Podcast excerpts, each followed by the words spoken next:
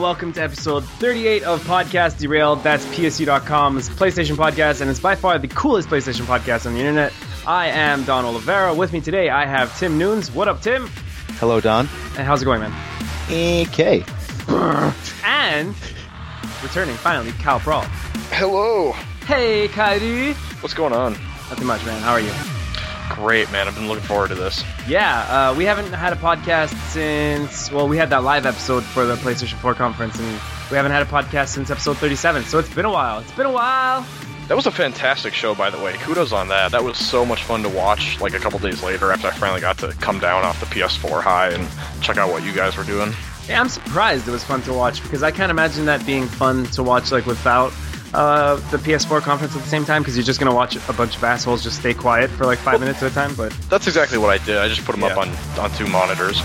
yeah, that's cool. But hey, how about that PS4 conference, huh? Jesus, That shit was sick. we've got a lot to talk about that uh, later. But you guys want to jump in right now and just get in? We have a lot to cover, so we should probably start right now. Yeah, Geeter All right, done. let's do it. get it done. New releases for the week. Uh, we've got there's this what is this? Uh, God of uh, God of God of War. Okay, this is a God of War game. Uh? A- Atchinson. Yeah. Yeah, so we've got God right. of War Ascension. Uh, that's a big one. Uh, Tim, you've got a big one for God of War Ascension, right? Well, I have the big God of War. You have the big God of War. Yep, You got the collector's edition, right? I do. Um, and how's the collector's edition rated on ten? Like, I mean, On- I mean, in terms of packaging, what you get. For the price, Yeah, what do you get for the price? uh, get a pretty good sized uh, figure, right? Right. With apparently a face that looks like Jafar, according Okay. to uh, Donnie boy over here. He looks like Jafar. It looks weird. He looks like a Disney version of Kratos. Uh, if you want to see, if you want to see a model of it and the funniest face you'll ever see, um, there is a picture on my Twitter page. yeah, you could check out uh, Tim's Twitter page at Boss Snake at Boss Snake B O S S S N E A K. Z- Yeah, yeah. So that's words. Just spell that. Um, Just spell that. Boss Snake B O S S S N A K E. And uh, so Tim, you get the Kratos statue. You get a steel case for the game, right? Um, yeah, uh, 48 hours of uh, double XP. Uh, there's one more um, uh, uh, specific avatar for it as well uh, for your PlayStation account, your PlayStation Okay. Network account, and then um, the soundtrack, The soundtrack. So this is for the collector's edition of Ascension. And how much did that retail for? eighty dollars. Seventy nine ninety nine. Yep, which kind of surprised me. Yeah. Why? Usually with figures, when you when you get a figure even on its own, you kind of look at a, a thing and you expect it to be a hundred a hundred dollars. Oh, okay, right. Yeah, I agree with you. It's actually pretty cool that it was only eighty bucks. Like Infamous and uh, Infamous Two and what the hell is it? Uncharted Three were both a hundred dollars. yeah. Well, shit. Do you remember Skyrim? Ew. Mm. I do remember Skyrim. uh, we've also got Sniper Ghost Warrior 2. That is a video game. And on First one's PlayStation pretty good. Network. Yeah, is it? Uh, yeah, it's kind of fun to just snipe around, Okay. do some do some people with. Holy crap, along- it's, it's powered by CryEngine 3. That's kind of impressive. Speaking of CryEngine 3, Kaedu, What's up? you've been playing a CryEngine 3 game, right? Yeah, achieved with CryEngine 3. And You said achieved. and um It could in- be uh it could be going a lot better. Yeah, so Yeah. I'm uh I've been I've been reviewing Crysis 3 for about uh, a week and a half now. Um, the problem being, you know, I, I was playing through the game. It's definitely uh, impressive in its own right. I've always kind of been a, a fan of the Crysis series, but yeah, I get to the um, the final boss, which you know, that's I don't think it's too spoilery to say that there is a final boss. Uh, you defeat it, and there's this cutscene happening. Shit's blowing up. Prophet's like, I'm in a nano suit. Things are falling apart, and suddenly the screen goes black, and it's a hard freeze. Obviously, it's the kind of thing where you can't exit to the menu. You know, you hit the power button on your PS3, it shuts off like 20 seconds later with a bunch of with and yeah, it's uh it's persistent. It's uh, happening to a lot of people, not necessarily everyone. We've had uh, reports that people have been getting through okay, but there's enough enough evidence on the official Crysis forums to suggest like Crytek's negligence in this matter. Like they just the game's been out for three weeks. There is no patch allowing this large number of people to finish the game. So I've tried a few times. I cannot finish the game. I cannot see the ending, and as such, I will not be reviewing it until I can. And then just to clarify, this is happening to uh, just not just not just you. This is happening to a few people. I mean, you you you you, you pulled comments for that article from where exactly? Uh, the MyCrysis forums, the Okay. official like yeah, the official game forums. I looked through some threads there, and I also found uh, Crytek's. I guess you could say their official response. I don't know how official it is being the forums, but yeah, they have this kind of list of issues that they are like looking into, and freezes during the final boss is, is one of these issues, along with the comment that we cannot guarantee these issues will be fixed due to the nature of development. And I don't know if that's just them covering their ass if they decide Just- to like move on in like a week and not support the game anymore. But Yeah. no, I mean this is I I I completely expect that a fix will be issued at some point. When is Okay. the question, and eventually if it just becomes too far out, like Basically, that's like saying, uh, because we may not give enough fucks, we might not finish this game. Um, just, and and it's probably it's probably only a small percentage of people, but still, the fact that it's happening is just that's a travesty. yeah, Um, it's it's insane, and it's one of these things like uh, it's it's been called you know Cry- Crytek's masterpiece. That's what uh, Cevat Yerli said to the press a little while ago when the Metacritic scores weren't as high as he wanted them to be. Uh, so yeah, it's it's it's it's supposed to be the culmination of everything they've learned. I mean, it's largely built on the Crysis 2 engine, which was also CryEngine 3. So there's just no excuse here, and I mean, it's happening on on all platforms and there really isn't a for sure fix. I've heard people say you can like reload the entire mission like manually from the menu and get through it because it could be like a corrupted checkpoint. But on all platforms. Jeez, that's crazy. yeah, there's been reports on on PC and PS3. Oh, the, the strange thing is that PC can manually kick off from any checkpoint, but on console you have to restart the whole mission. And out of principle, I just don't feel like trying that, and I don't think I would want to review it even if it did work because Now, it's it's one of those uh, things that you can't expect people to find that on their own. Like the game should work. Like the game can't be finished. Now I agree with you, but um, so your your your stance is that you won't review it on principle, just saying, you know, I won't review your game until you guys finish it. But I, I asked, Right, I it- gotta ask you, like, how? So we we touched a little bit a little bit on this yesterday. How important is the story in Crysis Three, and is it really like a is it really like a I cannot fully represent my opinion of this game without having experienced the ending cutscene, or is it more of a stance you're taking? I, I, well, there there are two things I want to I want to say about this matter. The first thing is that my my approach to reviews in general is not that like I'm giving Crytek the benefit of the doubt and saying I'm not going to give you a score until your game is fixed because I'd Right. like to give it as high as possible.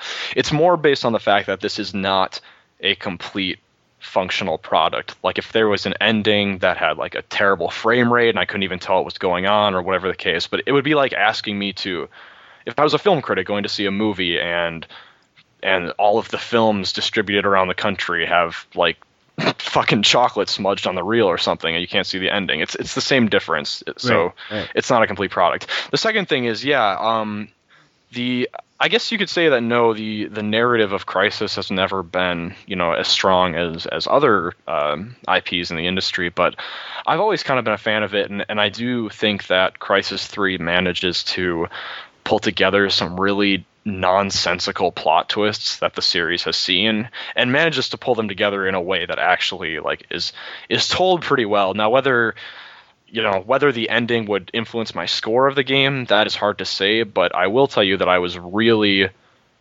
looking forward to seeing how the series is going to end. I mean i assume that three is their last one. That's hmm. i guess that's not for sure but no i mean they at least had me engaged enough that i was like you know kind of kind of on the edge of my seat as this craziness was happening in the final boss fight and then yeah it was a big letdown for that reason. Right. So just to clarify, you've played Crysis Uno and Crysis Dos, yes i have and you would say that the third is the strongest of the trilogy. Is Uh, it even a trilogy, no, or are they going to stop at three? I mean, yeah, you've got. That's the thing. I'm not sure if they're going to stop at three. There was um, Crysis Warhead, which was you- a complete You don't know yet because you haven't seen the last uh, spin-off title on PC. I, I, I still right, yeah, exactly. I still think the first one is the strongest because it, it because it's just fundamentally a very different game from two and three. It's extremely open world. There is so much extraneous space that you don't even need to use. You can in- interact with the environments more. I mean, like you know, shooting down trees and shit. I tried that. You can't like shoot down trees in Crysis 3, and that was something that was a really big deal in 1, how you could, like, shoot up the place, break down walls and shit. Mm. But, um, yeah, no, it, it's weird because Crysis 1 was really innovative in the way they approached this huge tropical island where you have one tiny objective to do. And I feel like the industry borrowed from that pretty heavily. Like I see remnants of Crysis One in games like Far Cry. Far Cry, yeah, exactly. Far Cry Three for sure. Um, you know, Skyrim, other kind of Borderlands, maybe some other open world shooters, and then Crytek just kind of went backwards from there and made the series more linear and at the same time more Michael Bay, which is not a good thing in my opinion. All right, I got to reel this back in here. Uh, we got kind of derailed there, but that's okay because this is podcast derailed. On PSN, uh, we've got Darkstalkers Resurrection. um, you know, you know, we went on that tangent simply because Sniper Ghost Warrior 2 is powered by CryEngine 3. But uh, it's a good topic anyway. I mean, shit, the fact that it's happening to so many people, it should definitely be something that Crytek addresses. Whether or not they will, though, who knows? Uh, stay tuned to PSU.com to find out. Uh, Darkstalkers Resurrection. Um, that is a remake. No, that's a new. I think that's a new version of. Uh, oh no, it's a double pack of the Darkstalkers games. All right, that makes sense. Uh, Quantum Theory. Then we've got Heavy Fire, Shattered Spear. Uh, Psych Yourself. Get psyched. Uh, it's a PSN exclusive. And another PSN exclusive is Puzzle by Nikoli 5 Sudoku.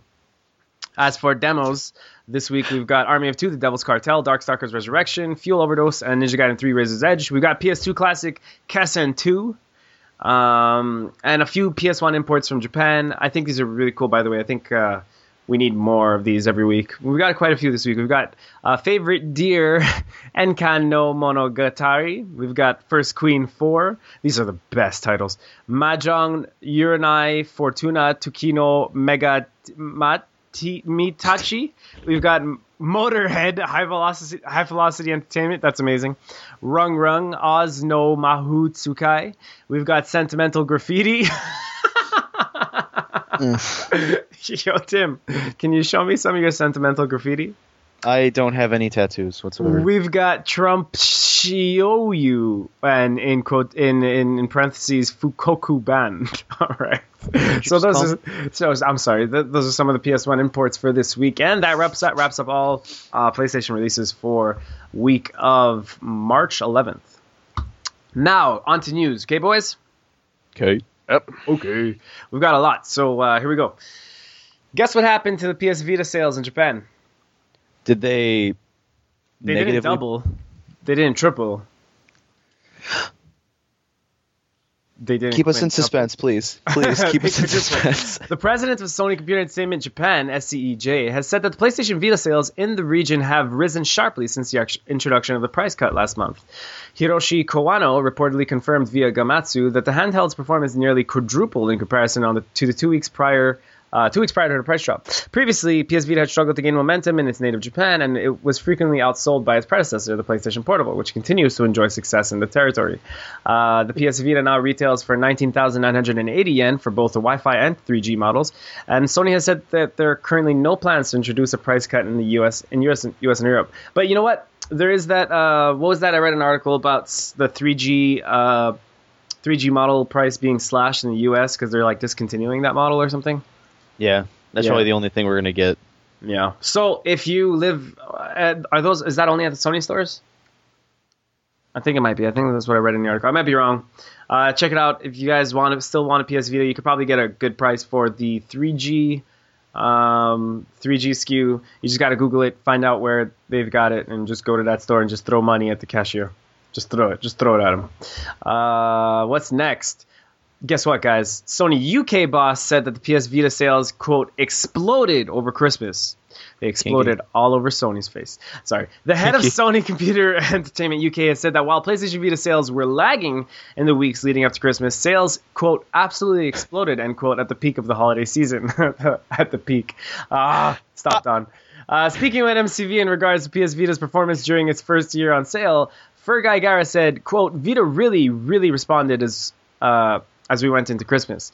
We had a pre Christmas lull where sales were quite low, but that absolutely exploded 20 fold, Jesus, from the that little point uh, into the peak of Christmas. That's very encouraging and shows that the right promotion and software can light that fire. So quadrupled in um, in Japan and exploded in um, in the UK, whatever that means. Multiplying and exploding. Uh, now, do you guys think that the Vita is picking up steam for good, or is this just this is just happening for now? It could have been a coupling with uh, Soul Sacrifice launching over there recently. Uh, Soul Sacrifice did that did that come out in Japan? Yeah, it's kind of. It seems like it's hitting that kind of niche really strongly. So I'm pretty sure coupling those two things together could have been a, a strategic move, uh, you know, behind closed doors. But it seems to be working.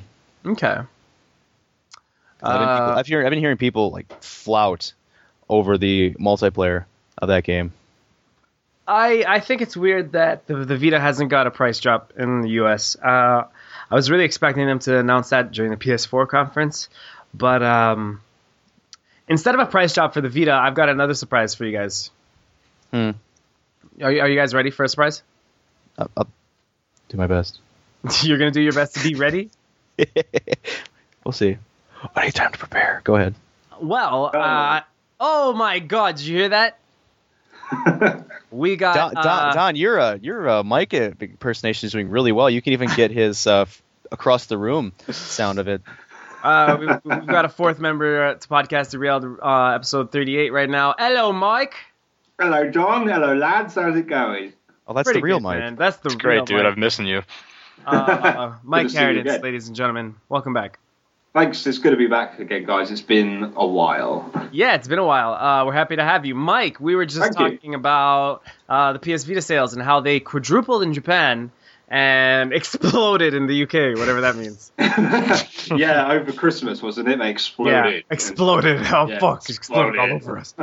Um, Master Yeah, that's great. That's great news, though, man. I just hope that they can keep up the momentum. You know. Yeah, that's what I was just asking the guys. Uh, do, you, do you think that moving forward, Sony's going to? Because I mean, I can't see the momentum in the U.S. Well, if the, we didn't have a news article about uh, sales exploding in the U.S., but No. I, I'm glad that they're doing well. It's doing well in the UK. It quadrupled in, in Japan probably because of that price drop. But uh, you'd probably agree that the Vita needs a price drop globally, right? Like not only in Japan and UK. Oh yeah, def- well. oh yeah, most definitely. Yeah, no, no doubt about it. I, I, re- I Sure. really want Vita to do well though. This year is going to be crucial for them. I, I just hope they um go forward and try and you know make the best of it and lower the price because people aren't going to jump on board until that happens. I don't think.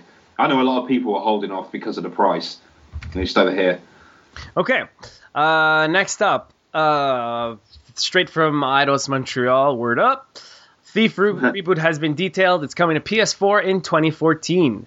Um, the reboot of the Thief series, cleverly named Thief, will release on PlayStation 4, PC, and other next gen platforms in 2014. According to Game Informer's April 2013 cover story, Eidos Montreal is working on the stealth game, which will be published by Square Enix. Uh, we originally reported a leaked image for the game earlier today, uh, back when this article aired. Uh, but now we have some more details to the stage. The game's protagonist, Garrett, returns in Thief, and the game will be set in the city, which has a medieval steampunk look. Uh, players will have multiple City. paths. The city. Welcome to the city. Uh, multiple paths, and the game is said to feature open levels. The story revolves around a plague and the mean, a mean tyrant named Baron. Residents in the city face social tension because of the plague and Baron, and Garrett, Garrett, yeah, Garrett must pay attention to the environment and make use of all paths. Now, uh, this is the team that was this is Eidos Montreal, the team responsible for Deus Ex: Human Revolution. Uh, they've been working on the Thief reboot for years. I, I, this was announced at some point, right, for PS3, wasn't it? Yeah, Yeah. Thief 4, they kind of made that publicly known probably Yeah. a couple of years ago. We've When it had was- it in our database for a while. 2009. Yeah, when it was the fourth, when it was T H I four F. Yeah. and they kind of changed that. Uh, so this has been in development for a long time, a cross generation development cycle. Which I don't know if that's a good thing, but hey, at least it's coming, and it's coming to PS4 in 2014. Maybe a launch title, who knows? But uh, yeah, man, Thief 4. It's gonna be like Sounds Assassin's. good. Uh, it's probably gonna be something like Assassin's Creed. Maybe it'll, you know what? Maybe it'll be better than Assassin's Creed. Maybe it'll it have, maybe Ubisoft will be like, shit, we can't annualize this crap anymore. Yeah, maybe they have them go away for a few years. Uh, That's funny, Don. Thanks, man. I'm not that funny though. But guess what? Another Deus Ex domain has been registered by Square Enix. Uh, Square Enix has registered another Deus Ex related trademark by the name of Deus Ex The Fall. The publishing giant previously trademarked Deus Ex Human Defiance, which is believed to pertain to the planned movie adaptation of the stealth based video game franchise. However, with rumors circulating on a sequel to Human Revolution, it's possible that the recent The Fall could very well be a new Deus Ex game. Uh, the filings include DeusExTheFall.com, DeusExTheFall.net, and DeusExTheFall.co.uk. Mike Harradence.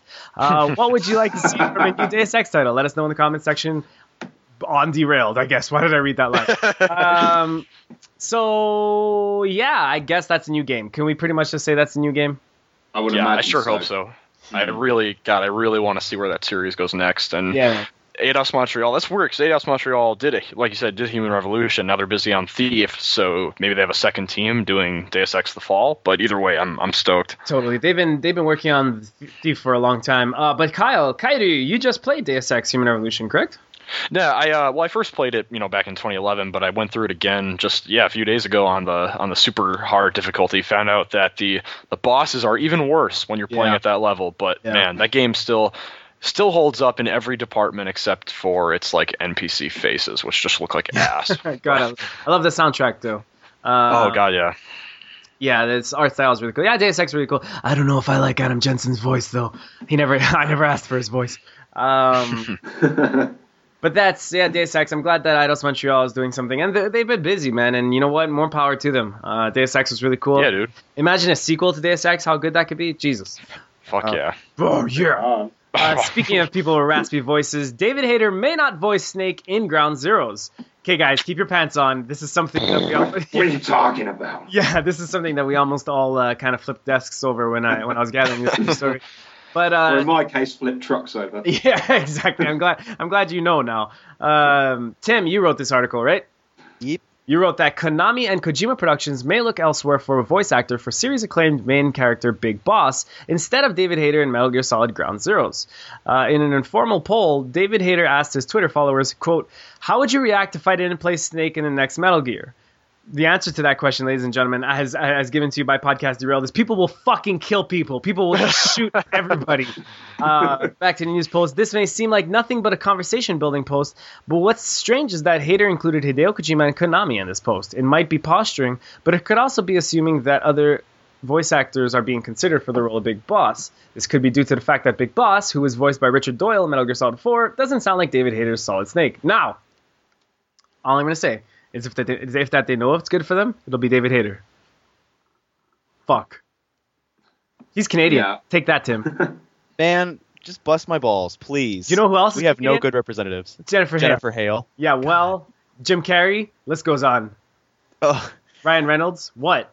we have Nolan North. He voices He's everything. Shit. Nolan North versus David Hayter. Ah, fuck. That's hard. CQC. Well, I guess like Nolan North wins by default because like the accumulation of all his characters, kind of. Troy Baker kills them all. Troy Baker. Hell yeah. Um. Come on. Joel, The Last of Us. Kanji, Oh, okay. Persona 4. okay. Uh. All right. Voices in Persona 4. How about Quinton Flynn? oh man, uh, Quinton, can you can you turn it up to 150 percent? How about now? No, uh, maybe 200 percent. Ah, Jack is back. Okay, Turn off take my it pain easy. receptors. Ta- turn off my pain receptors. Take it easy, Quinton. My gosh, and I always have been. listen, listen, buddy. Your name is Quinton. All right, tone it down a little bit. All right. Yeah, that's perfect. Oh man, I cannot stand Raiden's voice in Revengeance, but that's a whole other tangent. Um, next up, Walking Dead PS3 saves may transfer to PS4 version uh, of Season Two. Good. Good. Walking Dead, I can stand. I want it on everything. I didn't even I didn't even know that, that there would be a PS4 version of season two. To be totally honest with you, but uh, Kevin Boyle and Kevin Bruner, uh, executive producer and uh, company founder at Telltale Games, respectively, tonight spoke with IGN. That was that was on March sixth about uh, transferring game saves between both seasons of the title and both PlayStation models. IGN asked Boyle about the potential for PlayStation 3 saves transferring to the PlayStation 4 version of The Walking Dead Season 2, to which he responded, quote, season two will read what you did in season one, and and that will tailor some things that happen in season season two. There'll be a lot more social and in between episode features for season two that definitely exploit uh, what the new platforms will have to offer. We're super excited about PS4 and what all the other big console manufacturers have in store. Close quotation. Uh, after pu- pushing for ca- clarification, Bruner disclaimed, we're, "quote We're in close contact contact with Sony, and they understand uh, what the secret recipe for The Walking Dead is. So expect that we'll be talking about it soon." So I guess Walking Dead season two confirmed for PS4, and you may be able to transfer your save file. That's all well and good, but we've got an update to Kyle's original story about Telltale Games pushing to release The Walking Dead season two in 2014. Uh, we got an update to that story where Game Informer received a comment from Telltale Games indicating that CEO Dan Connors misspoke in his interview with Eurogamer, and The Walking Dead season two is actually on track for this year, fall 2013. Um, Makes more sense. Which seems really unlikely, yeah. I mean, seriously, that's so fucking soon, especially when Telltale is already working on something else, I believe, like Hmm. Fables or something like that. so would that be two? When's that? When's that other terrible looking Walking Dead game uh, coming out? Oh, In like a, f- a couple weeks, I think. yeah, it's very Yeah. soon. Yeah, imminent. Oh man, if they're gonna release season two later this year, I don't think it's a good idea to just release that first person shooter at all. At all. But whatever, Activision, do what you want, yo. Um, now, guys, let's let's place bets. Let's place bets. Uh, guys, who's is is David Hayter gonna voice Big Boss in Ground Zeroes? No. No, Tim, No. Mike. Uh, I'm gonna say yes. Nice, I'm with Mike on this. We're we're we're two we're two versus two. Um, Sweet. Sweet. Now, uh, Walking Dead released in uh, Walking Dead season two released in 2013 and 2014. Kyle, I I sure hope not. so 2014.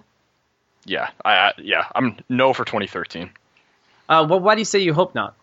Uh, because I don't think they can get the game ready and up to its full potential in that amount of time. I feel like if they're you know if they're developing exclusively for PS4, you know, take the time to get the hardware right to get the hardware right. Um, you know, the Walking Dead episodes were so notorious for their for their glitches and their frame rate issues and all that kind of weirdness. So I feel like you know they are already working on another game, which strikes me as weird because Telltale is not a big studio. So I just don't see season two happening this year.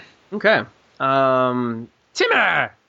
I say otherwise. Oh, The games, in and of themselves, are not exactly complicated. And unlike the PS3, the PS4 has the caliber and the horsepower to compensate for any potential like lagging issues. okay, but well, you know that doesn't really. I mean, fuck, Dude, they weren't so great on they weren't great on PC either. Yeah, that's what I was gonna say. Like, fuck. So, so is the PS3 version. I mean, the PS3 is more than powerful enough to run uh, whatever The Walking Dead was presenting, but it still had a bunch of uh, choppy moments. But whatever. Um, but do you guys think that? Let me ask you before I get to you, Mike. Do you guys think that The Walking Dead on PS4 uh, will have a new art style? Will look a bit different? You know, because we definitely don't want to see the same kind of art style again. It, it is really nice. Don't get me wrong. I really love that art style. I always raved about it in my reviews, but um, I think that maybe The Walking Dead season two you, you should look a little better, especially if it's going to be on PS4. You know what I mean? It'd be kind of a drag to see uh, the same kind of quality graphics uh, side by side on PS3 and PS4. You're just going to be expecting so much more on PS4. Um, what do you guys think? Well, you could kind of liken it to the the jump from like the PS2 Sly Cooper games to what they looked like on PS3, right? Like it was the same kind of general cell shaded idea, but just amped up even more, like even more environmental detail. I suppose with The Walking Dead, they I could go guess. the other way and maybe do more of like a pencil drawing style. But, But, it's like a year later. Yeah, I, it just all depends on how long Telltale has had PS4 hardware in their hands. I Yeah. guess. Which, according to some PS3 devs, might have been quite a while because they're all raving about it. More on that later. Now, Mike, uh, Walking Dead season two, 2013 or 2014? Uh, to be honest with you, I don't really know much about the games to really comment on that because I haven't actually played The Walking Dead yet. I'm sorry to say. That's a crime, that- dude. do you Yeah, I know, I know, I know, I know. I'm guilty. I'm guilty. You'll, you'll love it though, man. Yeah, I know. Um, uh, If okay. you, if uh, you just- cry, don't be ashamed. no, I've heard, I heard a lot of people have cried about it, actually. Boy. um, all right, just just based based on what I'm read, um, what I've read, uh, I don't know, maybe early next year. Okay, I'm so not too sure. 2014. I'm gonna yeah, I say don't know. 2014 as well. Hmm. So, uh, speaking of these indie-ish titles, I don't even know if it's okay to call Minecraft an indie title anymore. Um, but Minecraft could appear on PS3 or PS4. Uh, one of the biggest gaming sensations of this generation, Minecraft, uh, an open world creation suite, is currently out on PC, Xbox, and mobile devices, uh, but the potential exists for a PlayStation 3 or PlayStation 4 version. iGamer got the chance to interview Jens Bergensten, lead designer for Minecraft Pocket Edition, about the possibility of a game, the game coming to other devices. Bergensten mentioned that, uh, quote, Microsoft has an exclusivity deal for consoles, and, quote, when it runs out, we'll consider Minecraft for PlayStation, but Wii U is very unlikely. Ha ha! All right. Um, I'd like to see Minecraft on PS3 or PS4. I don't know why it's not there already. I guess that might- exclusivity deal, but that sucks because I, I I actually own Minecraft on PC. I just never played it. For some reason, something's telling me that if it was on PlayStation, I know this makes no sense, but if it was on PS3, my chances to play it would be like over nine thousand percent higher. Uh, would you guys play Minecraft if it hit PS3 or PS4? Nope. No. Cool. I'd probably give it a try, but I'd be wary of how crazy addicting I've heard that game is. Yeah, yeah. It's too much Speaking of crazy, there's a report that Sony will have 16 million PS4 consoles available at launch. oh man! According to sources from the companies making PS4 components, Sony is aiming to have 16 million, 16 million, mind you, guys. Like just picture that, 16 million PlayStation 4 units available at launch this year, uh, with components shipping component shipments happening sometime in August. According to Digitimes, the aforementioned sources have detailed that Foxconn Electronics and Pegatron Technology uh, are manufacturing the console, with the beginning phase having already started. Once August arrives, the components will do the same, and full-scale console production will begin. Now, let's just fucking speculate that for one, speculate that for one second. Uh, 16 million is a massive number. If you like, that's just that's insane. I don't think that this is going to happen, and I don't even think it's a good idea for Sony because just in case uh, PS3 kind of doesn't move off shelves, as, uh, sorry, PS4 doesn't move off shelves as quickly as Sony wants them to. This seems like a massive investment to just have 16 million units ready uh, by the end of uh, 2014. That's just insane. And and this report by Digitimes says that 16 million units are going to be available for launch, which is just unheard of. There's just no reason for it at that point. No, that's just totally insane. And think I, actually, bullshit. um, yeah, after reporting that story or editing it, whatever I did with it, um, I went and looked up how many the PS3 pushed at launch, and Sony never really released official numbers, but estimates are there were 400,000 available at launch. So this, this is just fucking crazy talk, Yeah. basically. I, Um, I think there I think there were 350,000 Wii U's at launch, if I'm if I'm correct. Uh, Yeah. There were about 350,000 Wii U's, and that's the Wii U. We're talking about developing, like you know, manufacturing a PS4 compared to a Wii U, and I know Nintendo doesn't take those bold um, stances for like how many uh, consoles they have available at launch, but still. To, for 16 million, that's just a that's just a joke. This, I don't I don't think that should be believed. By I think I think Jack Tretton had a good laugh in his office uh, when he's when he read this headline. He's like, "Blah! "Oh, you internet, you suck." Uh, we've got a release date for Lost Planet 3 in the US and Europe. Capcom has uh, Capcom has staple gunned a Western release date to Lost Planet 3, uh, confirming the game will launch in North America on June 25th and June 28th in Europe. Uh, due out on PS3, PC, and Xbox 360, Lost Planet 3 is currently in development at Spark Unlimited and is set long before the events depicted in the original sci-fi actioner. Uh, so anybody looking forward to Lost Planet 3 at all? A Lost Planet fan? I am not a Lost Planet fan. Not because I don't want to be, just because I just never got a chance to play Lost Planet 1 and 2 seriously on my own. Yeah, I, I never played them, but it does. They, they um, I'm quite interested in this one because it's something. It's more of an open world game, and it's more um, story based, which is pretty good. And plus, it's a prequel as well. So you know, obviously, having not played the other ones, I think this will get you up to speed on the story and stuff. So you're not really missing out. Um, but I don't know if I get around to playing it or not. Okay. Yeah. All right. Um, you guys ready for the top selling PSN games for February? Oh yeah, girl. Yo, I'm just gonna run down this list. Oh yeah, baby girl. Uh, for PSN and PS3, top 20, we've got one Journey, two NBA 2K13, then Yu-Gi-Oh! 5Ds, Decade Duels Plus, Call of Duty Black Ops 2, Dead Space 3, Grand Theft Auto 4, Sly Cooper Thieves in Time, Dynasty Warriors 7, Empires, Mass Effect, Crysis 3, Ni no Kuni, Wrath of the White Witch, One Piece, Pirate Warriors, Beyond Good and Evil HD, Urban Trial Freestyle, Sonic Adventure 2, NBA Jam on Fire Edition, The Cave, PlayStation All Stars Battle Royale, Respect, Tokyo Jungle at number 19, and number 20, Far Cry 3, top 10 PS Vita games, Urban Trial Freestyle PS Vita. What, really? Jesus. Yeah, that one kind of hit. It's weird. Sly Cooper Thieves in Time PS Vita. Uh, number 3, Rocket Birds Hardboiled Edition. Number 4, PlayStation All Stars Battle Royale PS Vita. Yeah, yeah. Number 5, uh, Persona 4 Golden. I know Kyle's happy about that one. Number 6, Plants vs Zombies PS Vita. Number seven, Super Stardust Delta. Eight, Mortal Kombat. Nine, Bentley's Hack Pack. What seriously? Ten, Sound Shapes. PS3 DLC, Call of Duty Black Ops 2, big surprise. Uh, Revolution. Uh, Elder Scrolls Skyrim, Dragonborn. Oh, come on, guys, vote with your wallets. Not cool. Don't support Bethesda in this bullshit. Number three, Call of Duty Black Ops 2 Season Pass. Number four, Elder Scrolls 5 Skyrim Hearthfire. Number five, Elder Scrolls 5 Skyrim Dawnguard. Fuck, guys. Uh, number six, NBA 2K13 All Star Game. Seven, Assassin's Creed 3 The Infamy. Uh, PSABR Fearless Heavenly Sword level. Yeah. number nine, Metal Gear Rising Revengeance. Raiden, cut, Raiden, MGS4 Raiden Custom Body. Oh, is that DLC? I had no idea. Uh, how much? Does Yeah, that it's cost? from. Uh, I think it's uh, three dollars to look like Raiden from Metal Gear Solid so, Four. White Raiden.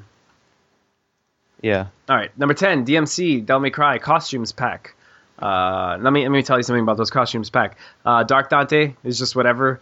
Uh, I hate the way classic Dante looks from uh, when he has like the long white hair and the jacket. I mean, I love the idea of it. I just don't like the way he looks in the new May Cry game. But there's a, there's one that's really cool. Uh, my favorite one from that costume pack that I actually bought is called he's Neo Dante, which is basically uh, Ninja Do Theory's you like take- that? yeah, I really do because it's kind of like Ninja Theory's take on um, what Dante would have looked like if they had made the original Devil May Cry. You know, I guess. Yeah. Okay. It's cool because he's got Converse. I just, I just, I just love that he's Converse on. I really, I really like it. Um, He does seem like that kind of guy in this game. I got the platinum in May Cry, but we could talk about that more later.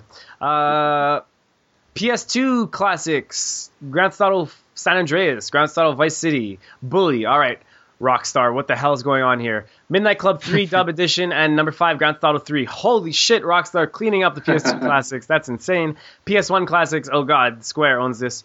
Number one, FF7. Number two, FF9. Number three, FF8. Number four, FF6. Number five, FF Origins. Christ. Uh, number five, oh, sorry, top five PSP games. Uh, this Final Fantasy IV, the complete collection. Number two, Dissidia, Duodecim. Uh, number three, Tactics, The War of the Lions. Four, Dissidia Prologue. Number five, NBA 2K13 PSP. What?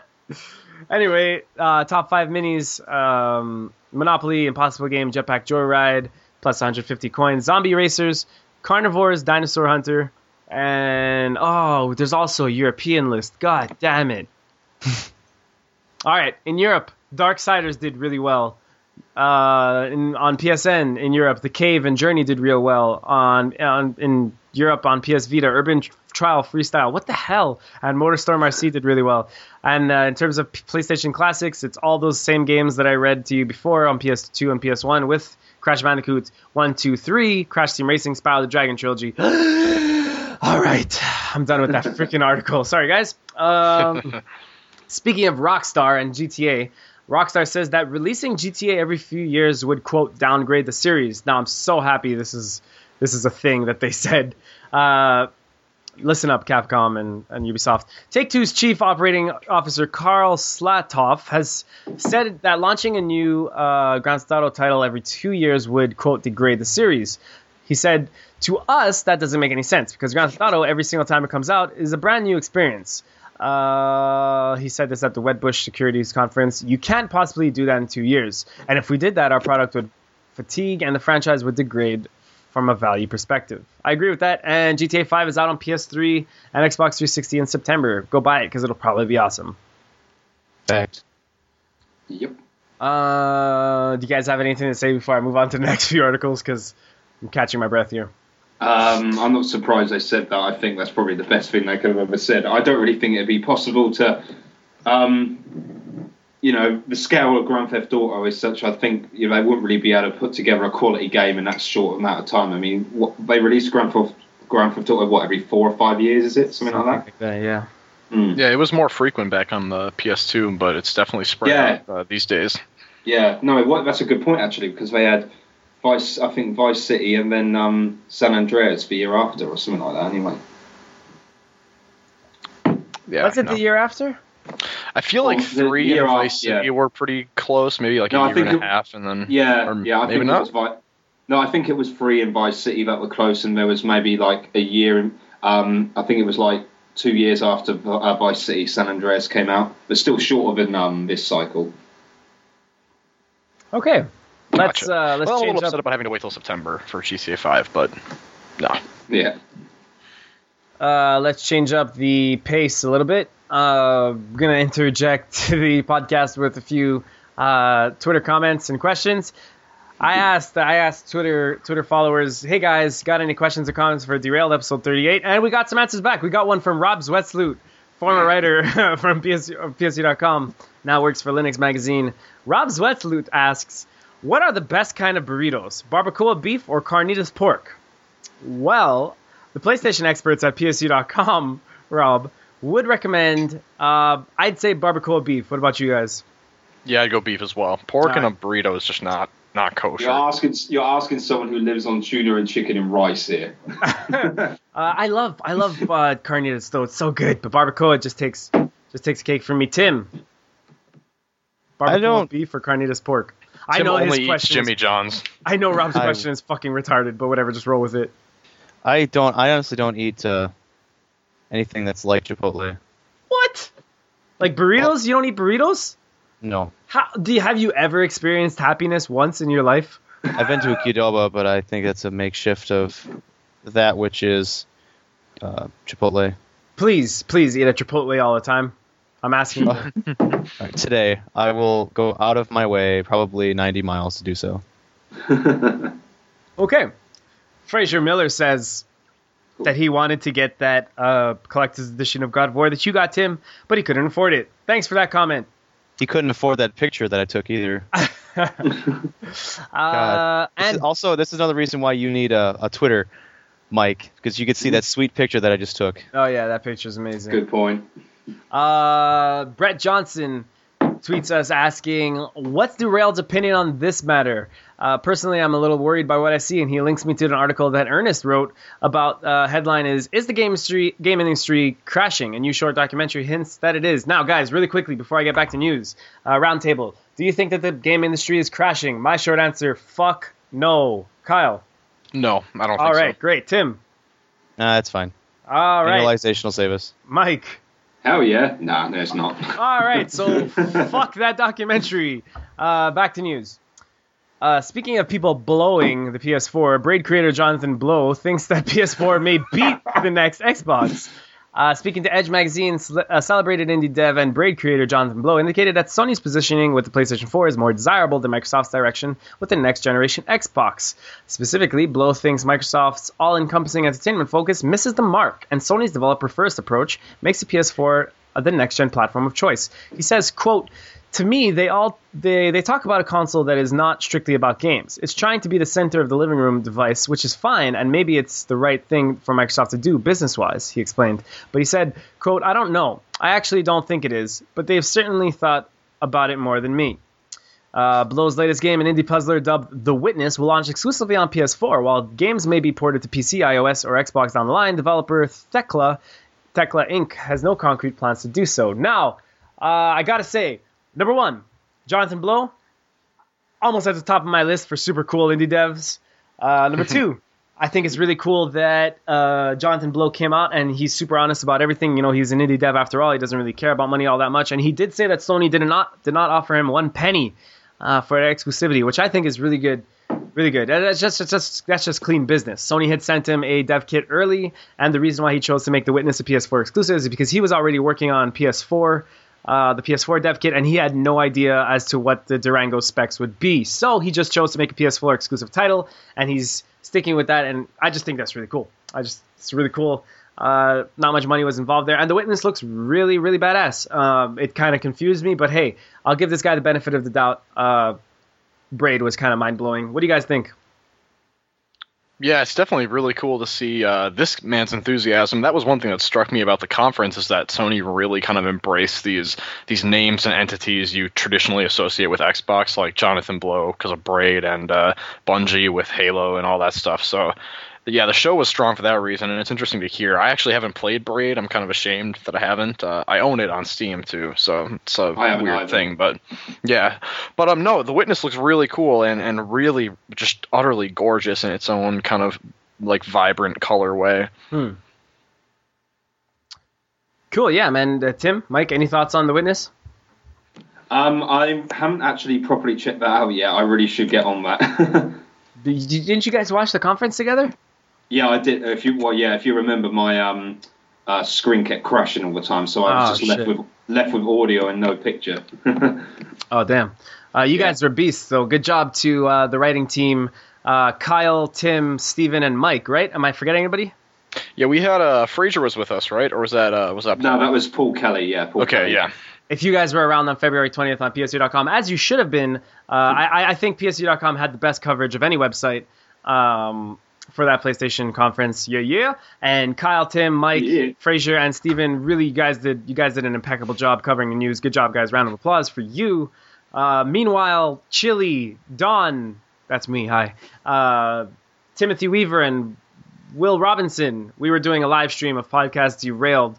It ran for like three hours. We had like uh, pre-show commentary, post-show commentary, and we provided show show commentary during the show. It was a lot of fun. Uh, if you guys missed it, you can still go back check out a lot of our articles. But PSU.com was definitely the place to be for uh, that conference. We really rocked it, boys. So For good sure. job, guys. Yeah, dude, that was awesome. Well, that was part of the thing too. It was hard for us to soak in the trailer, so I was just glad to like the next day just sit down and watch the show after publishing all those articles. Yeah. Yeah, to be honest, even when it was working, I was just too busy writing stuff to watch the um, trailers, which is a shame. Yeah, I, I can't blame you guys. You guys were writing like monsters. Um, so, Tim, did you did you give your opinion on The Witness? I'm gonna join Mike on his bandwagon. I have yet to really fully enjoy what it is. Okay, I, I think um, I think just we, I mean we could talk about this a little bit um, after news because we haven't gotten the chance to collectively speak about the PlayStation conference. All of us actually we, ne- we never. This is the first uh, podcast. This is the first episode of Derailed that'll go up on iTunes that expresses our opinions on the PS4 conference. Isn't that crazy? We go, but we'll talk about that, that after news. Um, so more devs sucking the PS4's dick. Dishonored Dev loves PS4 memory specs and its social features. Arkane Studios, developers behind last year's critically acclaimed uh, Dishonored, has expressed gratitude and great interest in PlayStation 4's substantial memory cache and extensive social features. Speaking to Eurogamer after last, week, last week's BAFTA Game Awards, lead level designer Christophe Carrier showed his enthusiasm. Quote, We need more memory, you know? As a level designer, we're struggling against memory every day. We cut things, we remove things because there's not enough memory. Thankfully, PS4 looks to remedy the situation. Uh, so knowing that memory is something that is going to be improved in the next generation of consoles, to us, it's a joy and something that we are waiting for. So basically, he said memory about eight times, and he's happy about that. Eight gigs of memory, to be exact, and that's absolutely fucking insane, Sony. But you know what? You seem to have turned all devs on, so I'm behind you on that one. Eight gigs of fucking RAM. Can you guys just like sit on that for a second? Like, just that's insane. Insane. I could sit on eight gigs of RAM. Uh, and the game's designer and associate producer Dinga Bakaba shared similar excitement for PS4's social features and Gaikai streaming suite. He's by saying, "We are looking forward at how we can integrate all those things into our next game." Unfortunately, Arkane isn't ready to speak on what game that might be, but it stands to reason that more Dishonored is in our future. For all things PS4, stay tuned to PSU.com and Podcast Derailed. Now, uh, Dishonored, I have that game wrapped. it's still sealed, and I haven't played it yet, but I, I, I will soon. Uh, I promised myself that. Wh- What would you guys? I have two games that are still sealed that I, I literally that are on my pile of shame that I have not touched. I'm, I'm doing. I'm letting you guys do this right now. Uh, you guys can tweet at me and even vote on this. But you guys right here, Mike Harradence, Kyle Prahl, Tim, and for anybody that wants to give me their opinion, tweet at me at Donother, D O N O T H E R. I'll give out everybody else's Twitter later. Uh, what game should I play first? Dishonored or Need for Speed Most Wanted? Dishonored. Dishonored. Oh, jeez. Dude, Need for Speed sucks. But it's made by Criterion. But it's so glitchy. That game froze on me three times in the first 20 minutes of oh, playing it. Oh, my Lord Jesus. Bloody hell. And I have actually played half of Dishonored on PC, and it's it's it's tons and tons of fun. It's a lot like Deus Ex actually, and Bioshock. Okay. Tim, So- Dishonored, Need for Speed. Tim's well, dead. I can't I can't exactly say that my opinion on Need for Speed Most Wanted is based in the same realm as like Kyle's. I've been playing it on the Vita and it's been glorious. Okay. That's fair. I mean, the Vita and the PS3 could be two different beasts. Yeah. In principle, it works so well. I- I- if it really is the case with the PS3 version, then I would definitely skip it and go to Dishonored. All right, uh, Tim, you sound a little down. Let me let me get you up. Speaking of getting Hot. things, Hot. speaking of getting things up, Suda51 is horny. That's a quote. Suda51 is horny for the PS4. That's more developers being I horny. did this one. Yeah, you did. Yeah, you did, Mike. You totally did it. Suda51 is, quote, horny for the PS4. Now, this is the fucking best headline I've seen all week. Uh, Grass uh, Can't resist. Can't resist being horny. Grasshopper manufacturer Bigwig Goichi Suda has used some choice words to express his excitement for Sony's PlayStation 4. Speaking in Famitsu's magazine, translated by Edge, Suda spoke highly of the platform's cloud streaming service and confirmed that not only will Grasshopper being making uh, being making PS4 games for PS4, but Gung Ho and Acquire will too. Uh, quote, thinking about the future of this stuff and then constructing and outputting something appealing is our job as game designers. And from that challenge, we can take new strength. And that makes me horny, said Suda51. He said, I can't go into detail at this stage, but for sure the new challenge is exciting. During PlayStation Meeting 2013, Sony showed such a strong vision.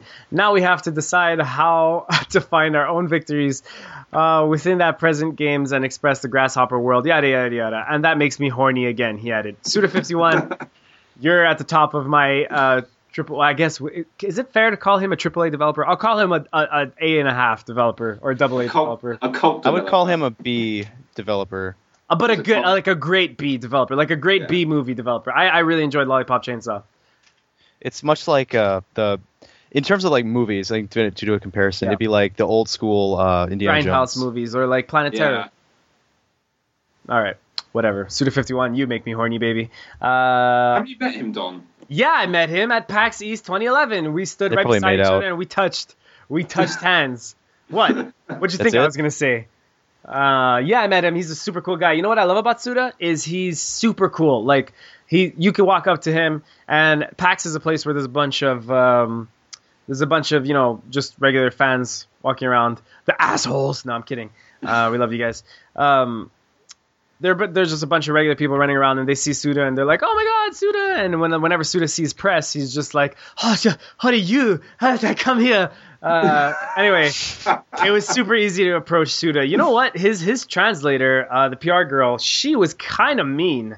Uh, he wanted to keep on talking to me. I was talking to him about PlayStation Move stuff and what he thought about Sony and the PS3, and she just kept cutting me off, being like he wanted to answer me, uh, but like once she would repeat the question to him in Japanese, he would start answering. Then she'd just be like, "No, you know what? Well, we know what? I'm about to cock block you. He doesn't want to talk about that." I'm like, "What?" um, so his translator wasn't so cool, but Suda, God, he was awesome. Um, Cool, man. yeah, man, Suda's really cool. He's he's super. He's he's like laughing. Like I'm just talking to him. He's just he's having a good time. He's laughing, talking about how crazy his games are, and he's actually self-aware. He knows that his shit's insane. So all right, um, la di da. What else we got? No more developers sucking Sony's PS4. Uh, we've got an update on the PS Vita 2.6. 2.06 uh, firmware update. Uh, it was announced yesterday and it was released yesterday. PSNstores.com reported that uh, 2.6 was live yesterday night on Vita. And what does it do, Kyle? Uh, it's in fucking I don't know. All right, as you So- the update- software no software stability features. That was it. That was the uh, the, the ambiguous tweet. There's no uh, official patch notes as far as I'm aware. No official patch notes. Patch notes. It's one of those updates that's like, well, we've improved stability. However, our own Tim Noons, you know that guy, right? Uh, You were experiencing issues with one or some of these titles, like Ninja Gaiden Sigma 2 Plus, Little King Story, and MLB 13 The Show, right? Uh, yeah. And then after the patch, well, well like what issues specifically? With the show, Or yeah, in general. um, I don't know. I, not really issues with the show. What do you mean? I don't know. That that's With- what for- this uh, this article says.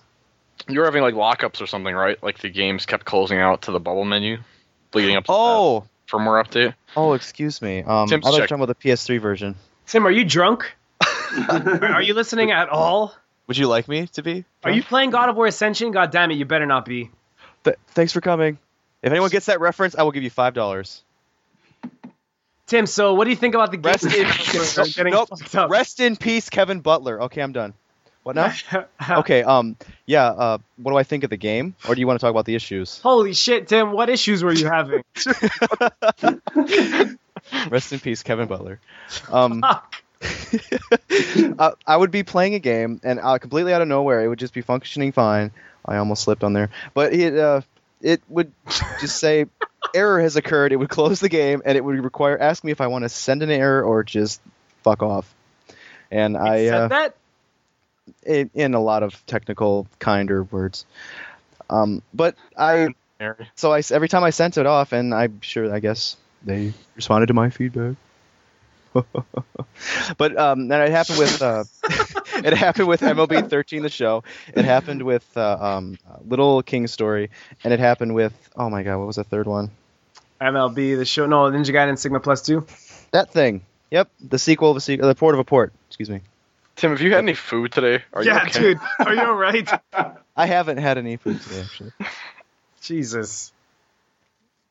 True story, bro. PS2.com does not recommend going on PS uh, podcast derailed without having consumed any food. You might die. Um, Making out with Don. hey guys, breaking news. Two breaking news. All right, well, there's a fucking update 2.06 is announced. Go get it if you want. If you don't want to, then just don't get it. Then just be quiet and have all your games crash. Uh, breaking news. Well, it's not that breaking, but we're talking about people sucking the PS4's blow. what? We were talking about people, Jonathan, blowing the PS4, right? And then Games GameStop just came out, and they're all like, "Yo, PS4." Quote, showing strong demand. The reaction following Sony's PlayStation 4 announcement is positive so far, and are solid numbers coming out to prove it. Uh, GameStop has reported that the PS4 is, quote, showing strong demand in just under a month since the console's unveiling. In a statement, GameStop president Tony Bartel said that, quote, with only a glance at the PS4, gamers are excited and eager to know more. Within just a few weeks, more than 600,000 people have signed up for the first to know list, showing strong demand for the new console. Um, guys, let's just let's just sit back and just think about what's happening here. Oh, I will speculate on this in a little bit, but Sony somehow fucking smartened the fuck up, and I think they're about to own the next generation. That's what it seems like. But more on that soon. Uh, last news bit, and then we're done. Actually, no, shit. I said there was two new breaking news. Uh, PSN update, the PS Store update just went live. Uh, kind of early, actually, if you ask me. Oh yeah, it's been the last few weeks. It's been somewhere around like negative thirty hours after it should have been. What? Anyway, Yep, so it's been pretty late. It's been pretty ridiculously late. Uh, you got PS3 games, Quantum Theory for twenty nine ninety nine. Like I said, you got Darkstalkers Re- Resurrection fourteen ninety nine. Psych Yourself six ninety nine. Heavy Fire, Shattered Spear nineteen ninety nine. PS Vita, Puzzle by Nikoli Five Sudoku four ninety nine. Uh, all of those PS1 imports are five ninety nine. Uh, you got a bundle of Scott Pilgrim vs. the World, the Ultimate Gaming Edition, Ultimate Game Edition, fourteen ninety nine. Jesus, that's late and that is too expensive. Um, uh, for PlayStation Plus users, we got uh, Joe Danger the move, Joe Danger Two the movie for free. Yeah, yeah. Uh, you got some discounts off of the Scott Pilgrim stuff. Uh, man, that Scott Pilgrim stuff is so late, and you got a one week only um, Ubisoft sale. Should I run through this list? That's a lot of games. I'll just go Uh, the, the the worthy ones. Uh, and that's it. Actually, Don, while we're still on this like very brief subject, I would like to uh, propose getting uh, oh, that that game we talked about last night. Oh my God, where's it? Where's Dungeon it? Hunter Alliance. Yes. Uh, originally retailing for twenty six ninety nine on PS Vita is now thirteen twenty two. Thirteen dollars and twenty two cents if you're a PlayStation Plus member. Now, be wary. Don't listen to Tim Noons. He's drunk. Uh, this is a Diablo clone. It's four players. Now, only if you have two or more friends. This will be this will be terrible to go on this adventure alone. Uh, but it's 13 bucks. Hey, if you want to play something like Diablo, Dungeon Hunter, Dungeon Crawler, pick up Dungeon Hunter Alliance uh, if you're a PlayStation Plus member. I wouldn't recommend it for 26.99 though. Uh, what else have we got here? We've got Assassin's Creed Bloodlines, that PSP game that I heard wasn't so good. It's now 9.79. Um, what else we got? The Prince of Persia trilogy is 15. No, sorry, it's 19 bucks. Uh, whatever. It's not too great of a price. Uh, Shaun White snowboarding is 10 bucks. How about shoot many robots? One million five hundred thousand nuts add-on. Sure. Yeah. Oh, I can't. I can't. I I, have to that recommend this one. Uh, you guys, I, I wrote a, a piece about this at the beginning of 2011, 2011, or was it 20, 2012? I can't remember. Oh yeah, no, it was at the beginning of 2012. Uh, Outland, one of my favorite PSN games, is now four dollars and eighty nine cents for PS Plus members. Oh, that's Uh, a good deal. Yeah, Outland's so good. Uh, made by Housemarque, published by Ubisoft. Housemarque made Super Stardust and Dead Nation. Anyway, uh, leaving leaving this week So this is your last chance to get it for instance, PlayStation Plus collection, uh, Foosball 2012 and Dungeon Defenders. So if you haven't picked those up, make sure to download those ASAP. Uh, and that's it for. Oh, we got two soundtracks: God of War 2 original soundtrack and the God of War 3 original soundtrack for ten dollars each. And that's about it. I guess that's all the interesting things. There might be more, but we're running along. We're running. Uh, so, one more news bit. Uh, Ron Gilbert departs from Double Fine. This is kind of surprising to me. Uh, Monkey Island creator Ron Gilbert has announced his departure from Double Fine. Gilbert joined the studio last year to work on his latest project, The Cave, which was released as a downloadable title in January. That's coming to PS Plus members in North America soon, by the way. Uh, however, writing on his Grumpy Gamer blog, Gilbert said, quote, It's time for me to leave and move on from Double Fine and plot my next move. So many games left to be designed. Uh, the game's designer had nothing but good things to say about Tim Schafer's studio, though, adding, "I quote: I want to thank all the amazing people at Double Fine for all their hard work on the cave. It was a true pleasure to work with every one of them over the past two years. So much fun. I will miss them all, and of course, to Tim, he's talking about you." Good. for creating the opportunity to come there and make the cave. What do you guys think about that? That's a, that's a surprise to me that the fact that Ron Gilbert uh, left. I don't know. Yeah, I thought he may have stuck around for another game or two. Yeah. That's a bit of um. He's, he was there for like two shocked. years. Yeah, yeah, we're just making the cave, wasn't it? I guess. Yeah. Um, yeah, like I said, I'm surprised. I thought he might have stuck there um, um, a while longer or so, but I guess he likes to diversify. Fair play to him. Mm. But he, I think he's making. I think I wrote this story, and I think um, he's making a new game on iOS, and it's like he's got this absurdly long title. Oh, yeah. should be in the story there. It's it's it's a, it's a really catchy name. It's uh, Scurvy Scallywags: The Voyage to Discover the Ultimate Sea Shanty: colon a musical match three pirate RPG. All right, Ron Gilbert, good luck. Um, no, really, good luck. He he he he, he brought out the cave uh, early in February. Uh, we reviewed it. Dane Smith reviewed it, gave it a 7.5, said a graphic adventure game that has AAA humor but lacks the substance to be an everlasting gem. Great for a single run through or to enjoy a laugh with friends, but once the laughs die down, so does the game. Only lovers of the genre will keep coming back for thirds and fourths. He liked the witty and fun humor, the different level designs, character variety. However, he disliked the game ruining bugs, easy puzzles, and the limited replayability. 7 5, The Cave. Uh, and that's it for news. Whew, that was a big week for news. Um, How many news stories did I miss? I don't know, bro. Wait, no, not much. You, you came in at the beginning, so maybe two or three, Oh, four, cool. five, sixteen. Um, I don't know. There was just a bunch of news. So, guys, what do you want to get to next? You want to talk about PS4, what we've been playing? You guys decide it's derailed. It doesn't really matter. We gotta talk PS4, dude. It's been, you know, we've Too we've long. we've had like two three weeks to stew over that conference, and boy, was that a show. True dat. Yeah, I echo that. Uh, before we get to that, I just want to read uh, some emails. We got we got an email from Goglosh. I don't know who that is, but he said uh, he doesn't. He didn't include a name. He says, "I was just wondering if you guys think Sony should spend this upcoming event talking about the PS4. He's talking about the uh, the PS4 the PS4 conference, uh, talking about the PS4 and revealing as much as they can about the system and the hardware and maybe teasing some games, but then going to E3 and talking about just games and showing some of the trailers for PS4 and focus more and more on the Vita as well instead of talking about the same things that they may talk about. I don't know what he's saying, but uh, I'm guessing he's saying if. Um, if basically we think it was a good idea, wait, uh, this is me translating it. Uh, he's asking if it's a good idea, uh, if it was a good idea for Sony to have spoken uh, solely about the PS4 and not just spent a lot of time talking about games. What Sony did in, on the February 20th conference is they did show a lot of games, but most of the two hours was spent to detailing the PS4 and what it could do. And he asked if it's a good idea for Sony to keep the games for E3. I think yes, it is because that February 20th conference was them selling the console. Um, I think that sure they did show games, which was a surprise to me how many games they did show. But E3 is really where you're going to want to show uh, your big guns. Like uh, they didn't show any of their really big exclusives. I'm sure at E3 they'll show something about a new God of War, maybe uh, something from Polyphony about Gran Turismo, some new Vita titles for sure.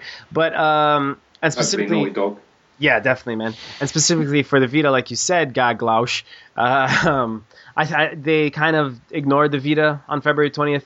Uh, but I expect the Vita to ha- have a lot of uh, big announcements on, e- on this E3, which is what in like 90 days. Um, yeah, Uh, yeah. It's Yeah. Getting there soon. We've got that countdown timer. 17 hours.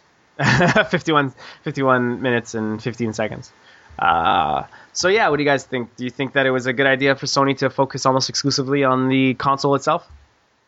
Yeah, definitely. As you said, they're selling the console. You know, it's going to be a formal announcement. They're going to they need to tell everyone what it's about and everything, drum up excitement and everything. And E3 is more of a, but you know, that's where you, you're going to go hands on with the games and stuff. They first need to establish what the console can do, so people are actually going to be interested in it. You know, and in this case, they had they've got the um, social features, which is a huge part of PS4, and they needed to make that clear, as well as the um, new controller as well. Mm. And obviously, it paid off from a look of, from the reactions. Definitely. And uh, said, those, uh, sorry, carry on. Go go for it. I was going to branch right off of what you said, and on those lines, I think they did. They made all the best moves to get me excited for PS4 without like giving me too many things I could pick apart as negatives. You know, they showed a lot of really awesome game footage. We have incredible screenshots to look at, incredible trailers of of I mean, Mike and Tim can vouch for me here when I say that the four of us were just fucking stunned during that Killzone trailer. I mean, we were just blown, we were blown away completely, and I felt that way throughout. So they yeah. not only did they impress me with the games and come right out and say, yeah, you have all these games that all look awesome to look forward to at launch. They also showed in my opinion, just enough of the social features and the kind of streaming thing to confirm what I was hoping for, which was their huge remote play focus, but not to like get bogged down in all these technical details, which I still have questions about, but that's fine. They didn't like dwell on some of those points. Yeah, totally, man. Um, just before we get too off topic onto the PS4 thing, I know that's what we're going to talk about uh, for the majority of this ending. Uh, Brett Johnson sends an email saying, "Hope you're feeling better. What you need, Don." And holy shit, that press conference was just amazing. I'm so excited uh, knowing that PlayStation hasn't forgot about what matters most, the gamers. Thanks for asking me about my knee, man. Uh, for listeners to podcast derailed, I dislocated my kneecap. Uh, about three weeks back. It was terribly painful, and it's still hurting me today, but it's doing a lot better, and I'm walking, which is a good thing. Um, Ow. Yeah, dislocating your kneecap. Guess what? Not fun. uh, I kind of. Why did you actually do that? Well, let's just say that I was I fell. So I fell, and when I hit the floor, I uh, I was at a bar. I was at a bar in Montreal, and I I fell. I hit the floor. Uh, I kind of got pushed, but whatever. Um, and when I hit the floor, my my leg was like locked closed. And when I put my hands on my leg, uh, I just basically covered my knee because it was in like splitting pain. I realized that my kneecap wasn't where it should be, like i.e. the front. It was 90 degrees to the right, and oh. that really freaked me out. Um, so I, I tried. My friends tried. Uh, my friends tried lifting me up, and I fell right back on my ass. I didn't even know why. They tried lifting me up again, and my friend lifted me up so fast second time that I kind of hyperextended my knee, and it just pops my kneecap right back into place. Thank God. Oh. Oh my. God wait. What the fuck's going on? Yeah. He. My my buddy like kind of saw that I had fell down, and he thought he, he I had fell down for a second time when I tried standing up, and uh, like kind of my friends just kind of swarmed me and pushed everybody else the fuck out of the way, and um, my buddy just like shot me up like Mike Harradence style, kind of rocketed me up into the air, uh, like with the power of three, like uh, the power of like half of Mike Harradence. So you know how fucking strong that is. Um, and he did it so fast that it kind of my leg shot straight uh, just by the way I got up, uh, and it just like literally I felt it. My kneecap just went like tuck right back into place, and that was really painful. Here's the fucked up part about that is I just walked. I, I kind of after that I, I I didn't know what was happening. I kind of got all woozy, and um, then when when when things kind of started coming back to normal, my friends just kept pouring drinks in my face. They're like, "Man, are you all right?" I'm like, "Yeah, yeah, I'm all right." And about ten minutes after that, I got super woozy, super dizzy, and my friends were like, "Holy shit, you're as white as a ghost!" I started sweating. Everything. I thought I was gonna faint. I thought I was gonna pass out. Like I couldn't really stand up. I had to sit down on the couch, and I was just completely out of it. When I went to the doctor the next morning, um, I had I had mentioned that, and I was like, "Listen, doc, uh, yeah, something fucked up happened. After this, I kind of almost passed out." And what the doctor said is, "Oh, that's totally normal. You almost went into shock." I'm like, "What?" He's like, "Yeah, your body went into shock. Basically, what happened is when your kneecap got misplaced, your body uh, kind of like." started an, uh, like a like a defense mechanism where it shot adrenaline throughout your whole body so that you could take it and I'm like holy shit my body's awesome and he's like, yeah, but once that adrenaline kind of got flushed out, 10 to 15 minutes later, uh, you almost went into shock because that's what your body was doing without the adrenaline. I'm like, oh, great. So, guys, ladies and gentlemen, don't dislocate your kneecap. It sucks. It sucks, which is Oh, why yeah. I, I couldn't I couldn't move for like a, a week. Uh, only during the second week is where I could actually walk properly. So for that week, I played the shit out of Devil May Cry, hence the platinum. But either way, thanks for asking, Brett. Uh, really nice of you. We've got another email before we, we get too off topic. We got another email from Bill the Noon saying, You have probably noticed that PSU has an official Dust 514 podcast. If you could give a shout out to Dead Mud, Zaitzes, and Deadskin for the, from the PSU Corporation for keeping me alive. And if you could also tell Duboy and Vag I Lenol uh, to stop slacking, it would be really greatly appreciated. Hey, listen, guy, Duboy and Vag I Lenol, stop slacking. And where'd you get your PSN IDs? Fuck.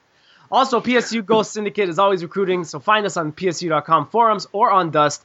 All friendly people are encouraged to join with this awesome group of people. Guys, Dust 514, it's going to be a big game. I hope it's definitely one of the most ambitious titles I've ever seen created by CCP Games, just in general, uh, by the gaming industry, period. Um, and PSU is the place to go for all Dust 514 news, updates, clans, everything. Just head to the PSU forums, and you'll find our. Uh, our Dust Corp. These guys are hard freaking core. Who heads up all this Dust stuff, by the way? Is it Alex?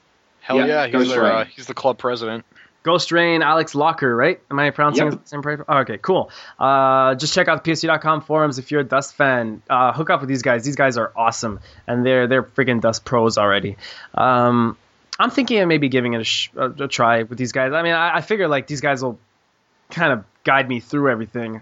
Uh, they're probably already pretty rich. They're I, I wouldn't be surprised if the PSU Corp was one of the uh, the most powerful in the beta so far. It's in open beta now, right? Yeah. Yeah. Yeah, it is. Um, okay, one more. We got a tweet from Ted. Uh, his his his Twitter handle is at Shaft N01. So Shaft number one. Uh, by the way, Brett Johnson is at Gamer Musician if you're interested. Uh, Ted says, Why does PlayStation get such a hard time in general compared to Xbox? In the US, it seems no matter what Sony tries and does. Uh, he also said that 90% of the gaming media always spews negative stuff. So, guys, why does a PlayStation get such a hard time in the US compared Well, to Xbox? I think I think to address the second part of his question, I think like the the media bias against PS3 has definitely shifted in the last Oh, yeah. two or three years, especially with uh with PlayStation Plus and just some the undeniable uh, stream of awesome exclusives. But I mean, as far as like like I think he's definitely right that like in, in the United States there does seem to be a bias against PlayStation amongst casual gamers, and like I would just point to like. I mean, I can even remember back in the PS2 Xbox days, like among like my junior high friends and whatever, it was considered cooler to have an Xbox because you had Halo. You know, you had the Halo 2 parties going on at night, and that must have carried forth through the the PS3 and 360 gen. And it probably wasn't hard to keep that stereotype when the PS3 came out at six hundred dollars. That's Yeah. so different to how things are over here. It's amazing. It's all about PlayStation over here. That's pretty Always cool. Has man. been. Mm. uh, and, and and in Japan as well. I remember reading one of your articles, Mike. Uh, actually, when I was I was gathering information for my Vergil's Downfall review, I was reading your uh, I was reading one of your news posts about because I was curious about how DMC sold, and you had written a news post that DMC was at the number one spot in Japan, despite having sold less than half as much as DMC4 did in its launch, which I thought was Yeah, really yeah, I interesting. remember that. Uh, so PS3 skew of DMC4 on uh, top number one out of 20. Uh, Xbox 360 SKU not even on the list. So that just goes to show how much more PS3 games sell in Japan than Xbox 360. It's really just an America thing. America. Uh, you guys love your Call of Duty and your Maddens. Oh shit, we do here too. But um, you know, as for the uh, as for as for the uh, the bias, like Kyle said, I, ju- I, I definitely have to agree. The first few years, uh, it was it was definitely because the 360 was available first. A lot of journalists, since it's their job, they had to jump on, jump on the bandwagon, get uh, what was, was available. Uh, right away, P- 360 had a year head start, and then you know once you own the console, you start developing whether or not you like it or not. Uh, most of the, them probably start developing some bias. You're getting achievements. You're kind of building yourself into the Microsoft ecosystem. So we saw a lot of press outlets. Uh, I mean, I mean that's the places that matter, right? I mean, there's still a shitload of PlayStation fans. I mean, shit, PSU is uh, prime example of how many PlayStation fans there are. Um, but what ends up happening is all the press kind of picked up, most members of the press picked up an Xbox, and you start getting tied into that console. So that's what happened. And the PS3 comes out a year later. It had a few less online Uh, well, actually, a lot of a lot less online uh, functionalities, and and you know didn't have trophies for a while. But now PS4, yeah, sorry, PS3 really did a good job of catching up. Uh, I think that. Uh, like the Kyle said, the undeniable value of PlayStation Plus just speaks to you know you, you you've seen uh, a lot of a lot of the big uh, journalists, like even from IGN, GameSpot, whatever, a lot of them now prefer to game on their PS3. And moving forward, uh, look what's happening with the PS4. It just looks like Sony learned from all the mistakes they made with the PS3, and it looks like they're in a position to kind of swallow the next generation. I mean, Nintendo certainly isn't with the Wii U. That was a big fuck up. Um, now the spotlight's on Microsoft to see if they can counter Sony. Sony has such such strong momentum going for them, and I think it's so fucking brilliant everything they did at that conference, which we're about to talk about. But uh, yeah, to answer your question, Ted, yeah, it sucks, but hey, uh, the bias biased people will be biased. There always will be some bias. You can call us biased maybe for liking PlayStation, but shit, I like to think that I'm uh, well rounded and I give everything a chance. But um, I love I, I love the I love the franchise. I love PlayStation. Some of my favorite games ever have been on PlayStation platforms, and you know what? Sony's always treated me treated me well. They never really fucking forgot about me like Nintendo did, single tier. But um, yeah, man. I hope that answered your question. Now, that PlayStation 4 conference. Holy shit, right? Oh, yeah. Oh yeah, go. oh fuck! I'm so happy you just did that. uh, all right, so Kyle, give me your highlight of the conference, bro. That is tough. I think my Square Enix. no, fuck yeah, dude. No, honestly, I think my my highlight was was the first. Um, you know, I, I guess I shouldn't say first. Killzone Shadowfall was not the first game they showed, but it was the first like stunningly evident uh, picture of what next gen is going to look like. I mean, I sat through that trailer, my jaw was dropped. I was shouting profane things. I was stunned at just the vibrant colors, the lens flare, the shaders, the the detail, everything that was happening in this this war torn Vektan city. It was just it was fucking incredible, and I think that was my standout moment simply for being my first exposure to what the next six seven years of gaming history is going to look like, or at least start looking like. Yeah, man. Uh, I gotta say, well, so what was your least favorite point, part? I mean, that's dude. Square Square Enix sh- shouldn't Fuck have yeah. shouldn't have come. They They, should should not. not have. There's no fucking way. Like I don't understand because I mean the the show is put on by Sony. You know, every single person who gets up there, it's it's it's deals with Sony partnerships. They they have all these things planned out and rehearsed ahead of time. S- And you're telling me that somebody at Sony somewhere along the line did not say, "Hmm, maybe we should get Square to show something new or not show something at all." Yeah. It's just for for how well produced and how mind-blowingly awesome the rest of that show was. Square was just this disgusting sore spot on the whole project. There's just there's just nothing there. There was It's- no reason for them to be on stage. Kyle sounds harsh, but I can't fucking agree with him more. What the hell were you guys doing on stage following up all that awesome shit? I mean, uh, Mark Cerny, that's his name, right? The lead uh, engineer on PS4, Mark Cerny, that's his name, right? Yeah, dude, creepy eyes. Creepy eyes. But listen, I know he looks a little bit weird and he looks a little bit sketchy, and I probably wouldn't want to be in an alley with him at night. But uh, the guy's super comfortable with talking to an audience. And you know what? You know what's fucking brilliant about Sony?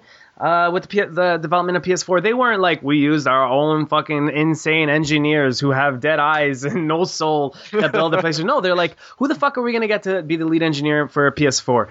a guy with a background in video games. He's he's he works at Naughty Dog. Who fucking better to get to work on PS4's architecture than a fucking developer? Jesus, Sony, something happened. Sony like something happened at Sony. The stars aligned, and they're like, okay, guys, we're gonna put aside all our bullshit. We're gonna ignore the fact that our different branches in the UK, Japan, and North America just flat out don't get along. Uh, we're all gonna fucking work together on this, all right? Stop fucking slacking, fuck, because Microsoft's stealing this shit from us. Yeah, dude. Um, By comparison, Square's presence there was just just just a fucking disgrace. Like yeah, there's travesty. yeah. It should. It should. They should have not showed up. And if they did show up, show a. f- Just show a logo. Show something. Everybody else showed something except for Square Enix. What the hell is up with that? They showed a year-old tech demo, which does not count in my book. Sure, Capcom showed a tech demo too, but at least that was brand new. You know, uh, Square showed that year-old tech demo and then saying, "Please, please be excited for E3." where we think maybe we'll have something to show you. Maybe we might have a fucking game. It's going to be a Final Fantasy. We think we don't even have a fucking logo because we don't know what's going on. We don't know if it's going to be PS4 exclusive. We don't know what the fuck Microsoft's going to announce. Maybe it'll be for the fucking Xbox 720. I don't know. Just please be excited for E3 because we have no idea what we're doing. So we'll have more info there. And you know what's going to happen at E3? Probably just a teaser trailer. They're not going to show shit because I guarantee you that Square doesn't have shit ready and they aren't working on anything because that company is backwards as hell. Fuck. I never on it, dude. I never fucking expected it. I didn't think my opinion of Square Enix could go any lower uh, before the PlayStation meeting, and now I just don't even like. I don't think about them anymore. They're not a player in console gaming for me. Yeah, totally. But that's that's neither here nor there. No, Killzone Shadowfall just absolutely blew my mind. Um, I think Capcom's deep down, uh, if that was real gameplay, I mean, there's debate over that, and they did show a UI and all this other stuff that looked it looked like a Dark Souls. I could actually get behind and have fun with. Um, and then they ended on a strong note, like like Bungie coming out like these like the, the Halo Masters coming out to end a Sony conference with a game that has exclusive content on PS4 was just a, a, such an ace in the hole. It was a great moment. Yeah, definitely, man. Um, now my my highlight probably, I mean, when so, so if you watch the live stream, you'll see how just like immediately how upset I was. Uh, you could go back on you if you go on YouTube and, and, and search PlayStation Derailed, you can actually watch the conference. Um, I mean, the commentary we were adding to the conference, and you could see my disdain for Square Enix's announcement immediately. Immediately, like as soon as they said at E3, I was just like, bah! I shot up my hands. I was like, oh, you fucking crazy people. But um, my highlight, I gotta say, I mean, shit. Watch Dogs looked amazing. Watch Dogs was a game that was being played, and it, it, it was you know, it was a live demo and it just looked like something that I wanted to be playing right now. Uh, Watch Dogs looks super good, but the, I'm a I'm a huge Infamous fan. Um, I'm a huge Infamous fan, so uh, I just think that Second Son looked really good. I think that Sony's really smart for not branding these with numbers, like not saying Killzone 4 and Infamous 3. And this is kind of like a, hey, you missed you missed the other titles in the in the series before this. Um, then sure, jump in here. Um, no problem. You can jump into Second Son or Killzone uh, Shadowfall, whatever. Uh, so I think Second Son, Infamous, and uh, Watch Dogs probably my highlight. I gotta say, I got so, you know what would have been my highlight? Uh, Blizzard. Uh, when they walked out onto stage, I kind of shot my pants, but then it was just Diablo. I, am a big fan of Diablo, but I kind of got tired of on it up on PC. I just think it'll work amazing on. Um, it'll work very well on PS3 and PS4 with that four-player couch co-op. Um, now, as I understand it, Kyle and Tim, you guys gotta take off soon, right? Uh, yeah, yeah, we do. It's uh, a few So- minutes from now. Yeah. Sure, sure. So uh, you guys can wrap up your opinions about the PlayStation 4 stuff, uh, and I guess Mike and I can round off the podcast. We still got to talk about what we've been playing and what we've uh, reviewed recently. If you guys want to talk about what you've been playing and the PS4 conference, do so now. yeah, Tim, go ahead. I've I've said my piece. Tim, Uh, highlight. Even, even though, uh, even though uh, Killzone Shadowfall put a lot of blood in my nether realm, I, uh, I really, it just sat so well with me. Yeah. The social connectivity of what the PS4 is going to do. I like the fact that, for instance, I can get one moment in uh, Call of Duty. Uh, the final kill of a map. It was in uh, Black Ops. I threw a grenade up on like a top level, and it hit this guy in the head, and that was an insta kill, and that was the final kill. So that was the kill cam. Oh, beautiful. That situations like that is what will make that share function shine. Yeah. I want to share that shit. It's not just going to be a goddamn story, right? Yeah, dude. It's like, look at this shit. You can do that with everything, literally everything. And the fact that you can put this on a social network, which will essentially be the PS4, blow Facebook out of the water, forget Twitter, Instagram can go straight to hell. yeah, dude. Not only that, I mean, yeah. Just like I, I foresee such an advent of like gaming celebrities uh, next generation. Not that we don't already have that through like StarCraft and other things on like Twitch TV, but but like you said, like being able to integrate your your streams and your video clips to like UStream, like a super popular gaming platform, to Facebook, um, just really creates the potential to have those amazing gaming moments. I mean, like I envision this like amazing PlayStation gaming future where I'm like doing homework, watching Don get his ass kicked by Knack, you know, just off in the just off to the side. Like mm-hmm. I don't have to be actively engaging, but I'm watching my friends play these games as like my own entertainment. I could take my Vita with me to class, play Killzone Shadowfall through streaming when I'm between classes, you know. Yeah, Come back insane. home, I mean everything's just your files are are constantly synced in the background. You're not moving memory cards, you're not manually connecting USB cables. Everything's just always ready no matter what device you're playing on, whether it's the bedroom, in town, in your home, whatever you're doing. It's just amazing gaming experiences and I cannot wait for that. They did exactly what I wanted them to, in that they took the PS Vita and said, "Hey guys, this is going to be the best fucking peripheral for the PS4," and that's just that's just such an added value. I already love my Vita. Hopefully, this will convince more people to buy one, and hopefully that means we'll get more games. Tim, what was your low light? Your part you hated the most?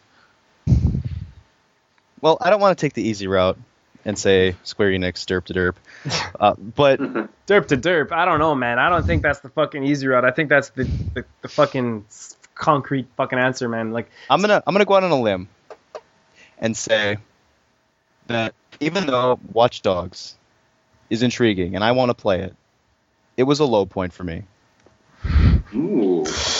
Jesus, Tim. Now hang on, hang on. It's not Is like it's a bad low point, flipped? but the fact be ready for this, Don. Okay, I'm fucking ready. put your hand on the tables. On the tables. on the, both of them. I don't. I know you have more than one. The point is, I don't like the fact that this looks like a, a, a essentially an HD version of Assassin's Creed. Um. It gets me. Okay, Tim, I don't like Watch Dogs noons. Oh, that was just that, that, that term was just coined by Kyle Prahl. Oh, Go that ahead. was amazing. d- Go ahead and disregard my disclaimer at the beginning. That's what I, I'm- disregard my disclaimer. That's what I'm going to call you from now on. Hashtag Uh, so much hate. Hashtag. I just I don't know how could that be your. It, it, so you said it looked like a, a high res version of Assassin's Creed. First of all, why is that a bad thing? And how does that make sense? Well, as more Assassin's Creed games have come out, more and more issues have arisen. So that means that if this is going to be a high def version, essentially, of Assassin's Creed, we're going to have a new set of uh, issues. Yeah. Yeah. Yeah. At least And we don't- Ubisoft and showed we a fucking game. Okay, fine. Yeah, I'll, I'll, I'll definitely jump on the bandwagon that Square Enix can suck a donkey one, but All right, I respect that. it just gets me. All right. and, um, I'm, and I want to clear the air because Don is going to not talk to me and blame me for every co-op trophy he's never had and say that I am an asshole. But my point, I, I do. I want to get Watch Dogs. I plan on buying the shit out of that game when it comes out, but I dislike the fact that it looks right now, in the limited amount of airspace that it's had, that looks like Assassin's Creed. Dude, I will give you that. Especially the most the, the gameplay demo they showed during the show had a lot of um, just even in the visual style, a lot of those kind of uh, what do you, what, what what would you call them? Like those Wi-Fi like hacking connections being made, and like the the location of your mini map, and kind of his. The, what looked like the same kind of free-form parkour system that's in Assassin's Creed. I'll definitely give you that the gameplay looked very similar, and um, thankfully, I guess, or, or maybe it's maybe it's what's deceiving me is that the game also looks really similar to Grand Theft Auto in a lot of ways, like almost like an Assassin's Creed Grand Theft Auto hybrid, and that gives me more faith in the final product. But maybe that's an intentional, you know, kind of hear deception to make people fall in love with it. I hear that, but what might what will essentially make me look like a flamboyant piece of shit was at the end was something that was potentially teased at the end of the trailer when uh, he was getting when he was escaping on the train and that camera had that uh that like multiplayer little menu over it. Mm, yeah, If if the the core game has that in it where you are not only going against the people of Chicago or like the city of Chicago the whole thing, you're also playing against real people in real time. yeah, that would I be. will shut my fat mouth. Dude, that's what I want to know because like the original trailer at last year's E3 actually showed, if I recall, like a multiplayer, like another character, not just like a multiplayer name above a security camera. Which, yeah, dude, if there's that possibility for like drop in, drop out kind of interactions where people on your friends list can join your game and you don't necessarily know that they have done so. Like God, dude, I'd have so much goddamn fun trolling people's game and fucking Facts. around with their their uh, endeavors in whatever way Ubisoft Yeah. lets me. Oh, you want to hack that? Nope. nope.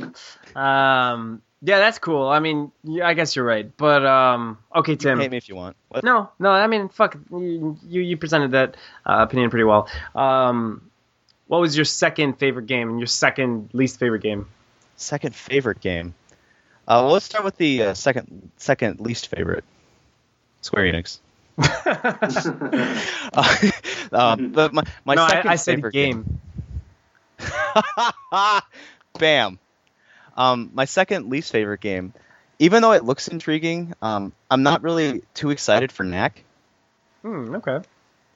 Um, but even, I, I do respect the fact, and I'm actually intrigued by the fact that that looks exactly like a uh, Pixar game, um, a Pixar movie in Yeah. gameplay. It really does. It really looks amazing. Uh, okay. I could definitely stand with you there on the gameplay though, Tim. I think like what what little we saw of him actually playing it, like on the Vita with remote play, looked very like reminded me of God of War a little bit actually, like a fixed camera, very Mhm. basic smashing through this room, hitting enemies, um, which is unfortunate because like you said, it did look I mean, it looked like CG movie quality and that's that's incredible for a game of, you know for an interactive experience but it's definitely low on my uh on my PS4 list if not at the bottom Yeah, for sure. Uh, second favorite game. Um, the Last of Us. not at the show. Question. Uh, opinion, you guys. Do you think The Last of Us could come out on PS4 as well? Michael Pachter thinks so. Yep. I don't think so. No. No. Hmm. All right. Well, that's been podcast derailed. No. um, I would No, like it seems think- like there seems like like too to- big of a, uh, a timing window there, right? I mean, Last of Us is coming out the day after E3 this uh, this June 14th, and PS3 or PS4 is a November release. I mean, that's just like, what's the point? I mean, well, let me ask you: Would you buy a copy of The Last of Us one year later with all the DLC on PS4 for maybe a discounted price? It was the second platinum. Yes. Fuck I mean, yeah. yeah. if it was a different, uh, which it probably would be on a different platform. I mean, yeah, it's. I mean, depending on the, I, I would hold the graphical improvements up to up to scope. You know what I mean? Like that would be if it was major gameplay changes or graphical improvements, and it was like reduced in the sense of like half off price, then I'd consider it. But probably not if I already owned it on PS3. God damn it, Tim! I'm so happy you said that. Uh, double platinum, Dude, oh my Uh, god. Yeah, I would. I would throw money. just at your I'd- walls. yep. Naughty Dog, come get it. You can have it all. all right, you guys probably got to take uh, take off soon, but you guys want to maybe finish off with what you've been playing?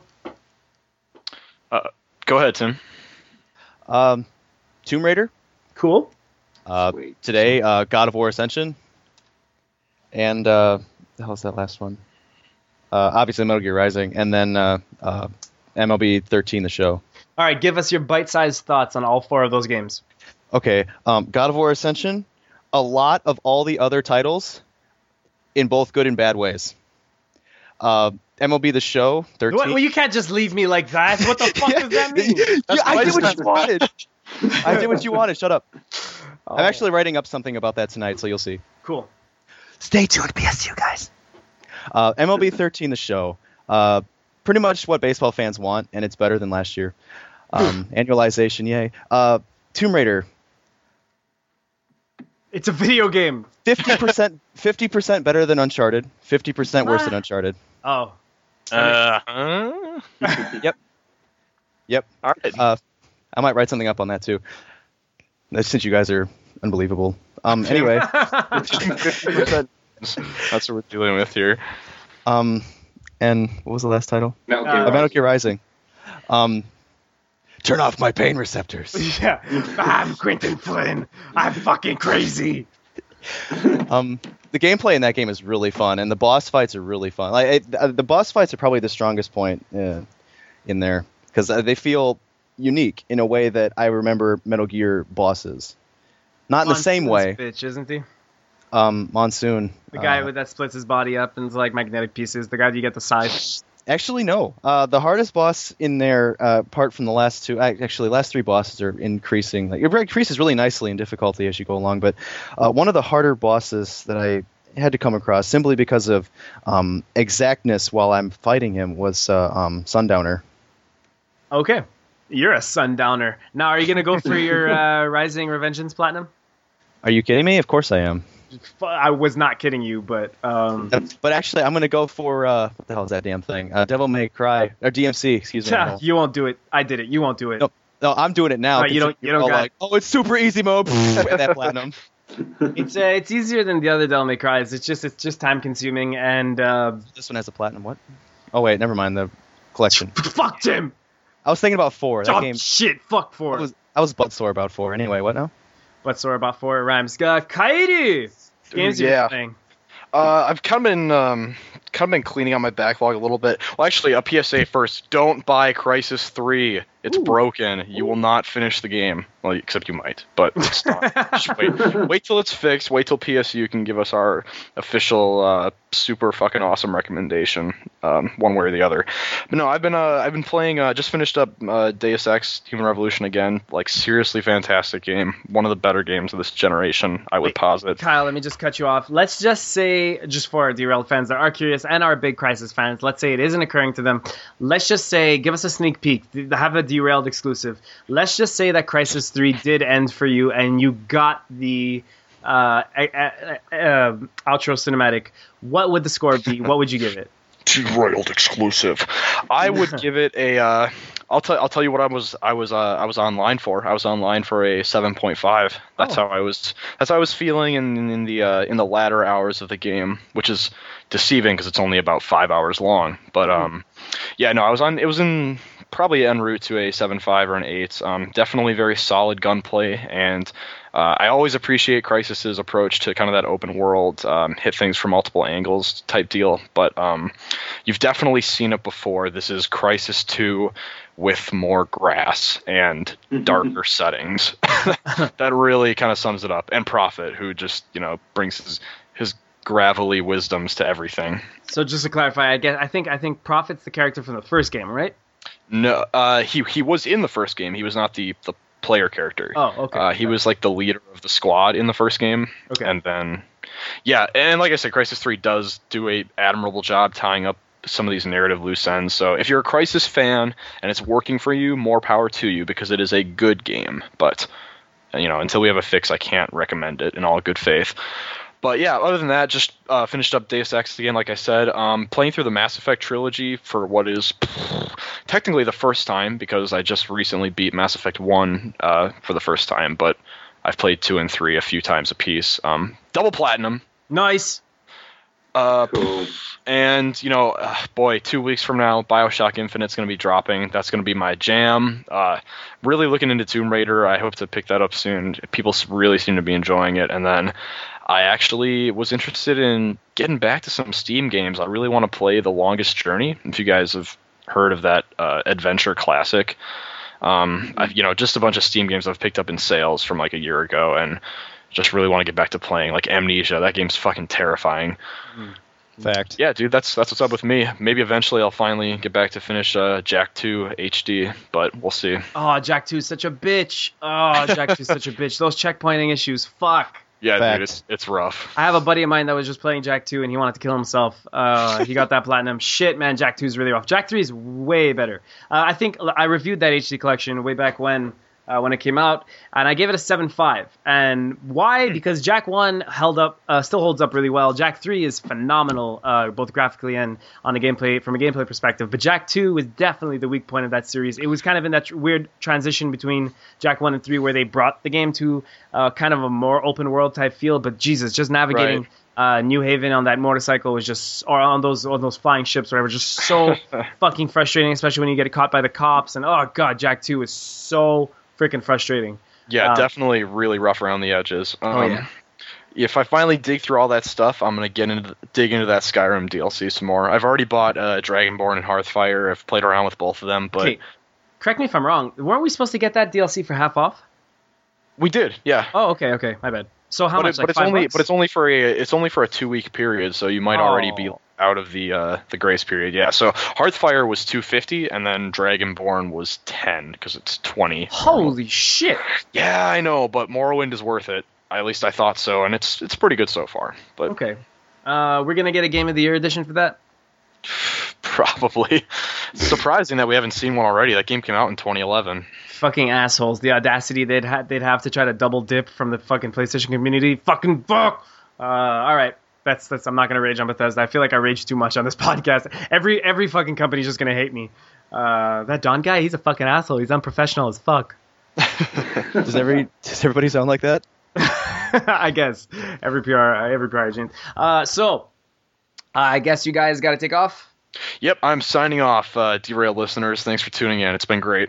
Yeah, man. Kyle, thank you so much for joining. Tim, thank you so much for joining. Uh, again, if you want to follow Tim on Twitter, it's at Boss Snake, B O S S S N A K E. And Kyle is Payback Prahl, uh, P A Y B A C K P R A H L. Uh, make sure to follow these guys on Twitter. They're a good time. Fuck yeah. Later, guys. Take you it later, easy, guys. Kyle. Take it easy, Tim. Thanks for joining. Ta. Ciao, ciao. Ta. Bye, Mike. Love you. He just had to get that in, didn't he? That's what she said. Sorry. So, Mike, baby, it's just me and you, girl. oh yeah, girl. Typical podcast derail. It's just Don and Mike bouncing shit off each other. What's up, man? I haven't heard from you in a while. I miss you. oh, thanks. Yeah, it's been a, it's been too long, man. Yeah, I miss talking to you as well. Um, I've been keeping track of all your crazy work on PSU.com. You are a machine. Oh. You're a love machine. Oh, cheers. Now, you really liked Tomb Raider. I did like Tomb Raider. Yes, That's a I really good thing. enjoyed it. Yeah. Uh, we've got a we- few reviews. You want to do some reviews and we'll talk about what we've been playing? Um, I am actually. Yeah, if it's all right, first I'd like to just talk about the the PS4 conference because I didn't get to say what my highlights and stuff. Oh, fuck. I'm sorry, man. Wait, No, no, I- don't worry, Did, 'cause did I I talk about mine? Um, shit. Uh, yeah, you kind of like bounced. You kind of like bounced off Carl and Tim, I think. Yeah, because I had to go, so that's why I was keeping quiet. Yes, Um, man. Go for it. No, yeah, I'll, I'll keep it. I'll keep it quick. I think um, mine would. My highlights would definitely have to be a toss up between Killzone and Deep. Is it Deep Down, the Capcom one? Yep, deep down. Yeah, that looked great. That the whole um, fantasy aesthetic really appealed to me. And like you said, it's very kind of Dark Souls or It looks um, like Dragon's Dogma. Dragon's Dogma. That's it. Yeah, it could very. Who knows? It could very well be a working title for a sequel to Dragon's Maybe. Dogma. Actually, no. Wait. I think if I said it was a new IP, so scratch that. But it, it, the, the name's not confirmed. It's still like a working title, like you said. Deep Oh, down, not, yeah. Uh, as for low light, I don't want to. Um, I, I don't think there's going to be any surprise. Any surprise here. It's got to be Square. I mean, showing an, a year-old tech demo and Yeah. saying that we may have a final, fa- we may have a new Final Fantasy game for E3 is just pointless. You know, show something or just A logo. Come on. yeah, come on, it's just pointless. Um, I'm trying to think of another one.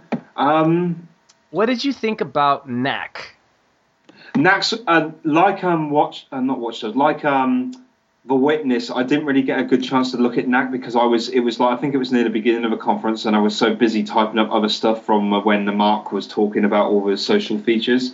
So I was like, I didn't get a chance to like check it out, but it does sound really cool. I, I got a few glimpses at the trailer, and like like Carl was saying, it does look really like a Pixar film and stuff. Was, it was really cool. Um, what is it? Is it like a platform game or or Uh, yeah, it's like a 3D platformer. Uh, it's kind of like a, it's kind of like in the vein as like a Crash Bandicoot. It looks like uh, Oh, heavily physics based. There seems to be puzzles. Um, cool? you're like some type of oh man, I don't even know how to. You're like this little dude that can bust the like bust bust a nut. No, you can like um. You can burst into like a bajillion pieces, but you you can like transfer your energy into like Uh-huh. or like it's kind of like Katamari where you absorb a bunch of pieces in the environment and you kind of grow super big or you turn into like a huge uh ah, it's hard to explain mike you got to check it out it's just really weird it, it Yeah, shows it- it off the graphical prowess of the ps4 really well and like the physics and stuff like that so Yeah, man, it, it sounds like my cup of tea. yeah cool definitely. Uh, I'm trying to think of a low. I don't think I have a low light. It's, apart from Square, I don't think I actually have a low. You know, I didn't. To be honest with you, I didn't see enough of the games to say, "Oh, I'm not too interested in that one." If you know what I mean. yeah Yeah. Um, I'm Like- since I, uh, since I'm not. Uh, probably sound like some old bastard saying this, but since I'm not heavily into social things as much, I mean, you know me a while now. You probably know that's you know I'm not a massive social kind of guy when it comes to gaming and stuff. I kind Yeah. of dip in for certain things I'm really into, but. It, it, you know that's about it with me. I guess really some of these social things kind of pass me over, but that's not. I, I don't class that as a low light. It's just, it's just in the terms of that whether it appeals to me or not. If Yeah, you know what sure. I mean. No, I think sure, I mean, yeah, uh, but that's yeah, that's about it, man. It was awesome. to each his. I mean, uh, yeah, the social features they they they really they really excite me. But I can understand that probably you're not alone in that. Uh, the social features probably a lot of gamers kind of don't give a fuck about that. Uh, but for for me, I think it's really awesome. I can't wait to tie my PSN account to my Facebook account, my uh, my Twitter account, and stuff like that, etc. Yeah, so Having- you might, you you'd be into that because you've got all those and stuff. I can I can I can see how you you'd be into that, and I'm sure if I did as well, I would be. Uh, who knows? Maybe this will make me um dip my toes in that kind of thing. You never know. Yeah, maybe, man. I, I, still think Mike should get Twitter. Uh, listeners, podcast derailed. If you want Mike to get a Twitter account, please send us an email, podcast at psc.com. Let's start a fucking petition. Yeah, Let's- a let's- real Twitter, a real Twitter account, not the fake one that Rob Rob Sweatloot is running. Shh, it was real. oh yeah, it was Uh, real. Yeah, on about. I know, so- Um, I guess uh, like another, like I said, like I got so excited when Blizzard came out, and I was like, oh my god, Blizzard and fucking Sony, the world is over. Uh, but then it was just Diablo, you know. I, yeah, yeah, yeah. I was hoping it was Project Titan, their next MMO. That would have been crazy. Or even saying World of Warcraft's coming to the PS4. That would have been big. I thought it was World of Warcraft. I have to admit. I mean, let's say they did say that, Michael. Uh, would would you have been excited? Would it, I mean, would you have been like, "Holy shit, is that a big thing?" Do you think? Because obviously, there's still going to be a shitload of uh, World of Warcraft players, WoW players, uh, next generation. Like what? Later this year, are you going to tell me that everybody's going to drop off WoW? Fuck no. So I think WoW would still be a really strong choice for PS4. But uh, Oh yeah, hell yeah, that would be that. I've, I mean, I don't play World of Warcraft, but I know how I know what a huge brand it is. I mean, people live on that game practically. Yeah, totally. I know of people who have lived on that game, and um, I think that'd be a great um, um, advantage to have that um, on a Sony platform. Definitely, I'm surprised it hasn't happened, but you know, who knows? Okay, listeners of Podcast Derailed, I just got to interject. You, you guys want to know why I love Mike Harradence? Jesus Christ. I, I, if you listen to early episodes, you would have heard Mike and I talk a lot about Joss Whedon's uh, 90s TV shows Angel and Buffy. Um, Mike not only sounds sounds like Spike, Spike, the awesome vampire, fucking bleached hair, long leather jacket motherfucker from Buffy the Vampire Slayer. And yes, I'm geeking out on Buffy the Vampire Slayer.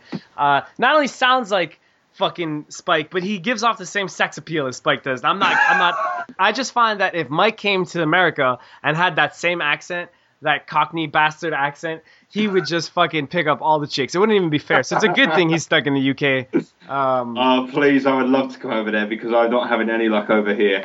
oh come on, that's, I see that being impossible. But it's kind of like the thing where your accent isn't special over there, you know?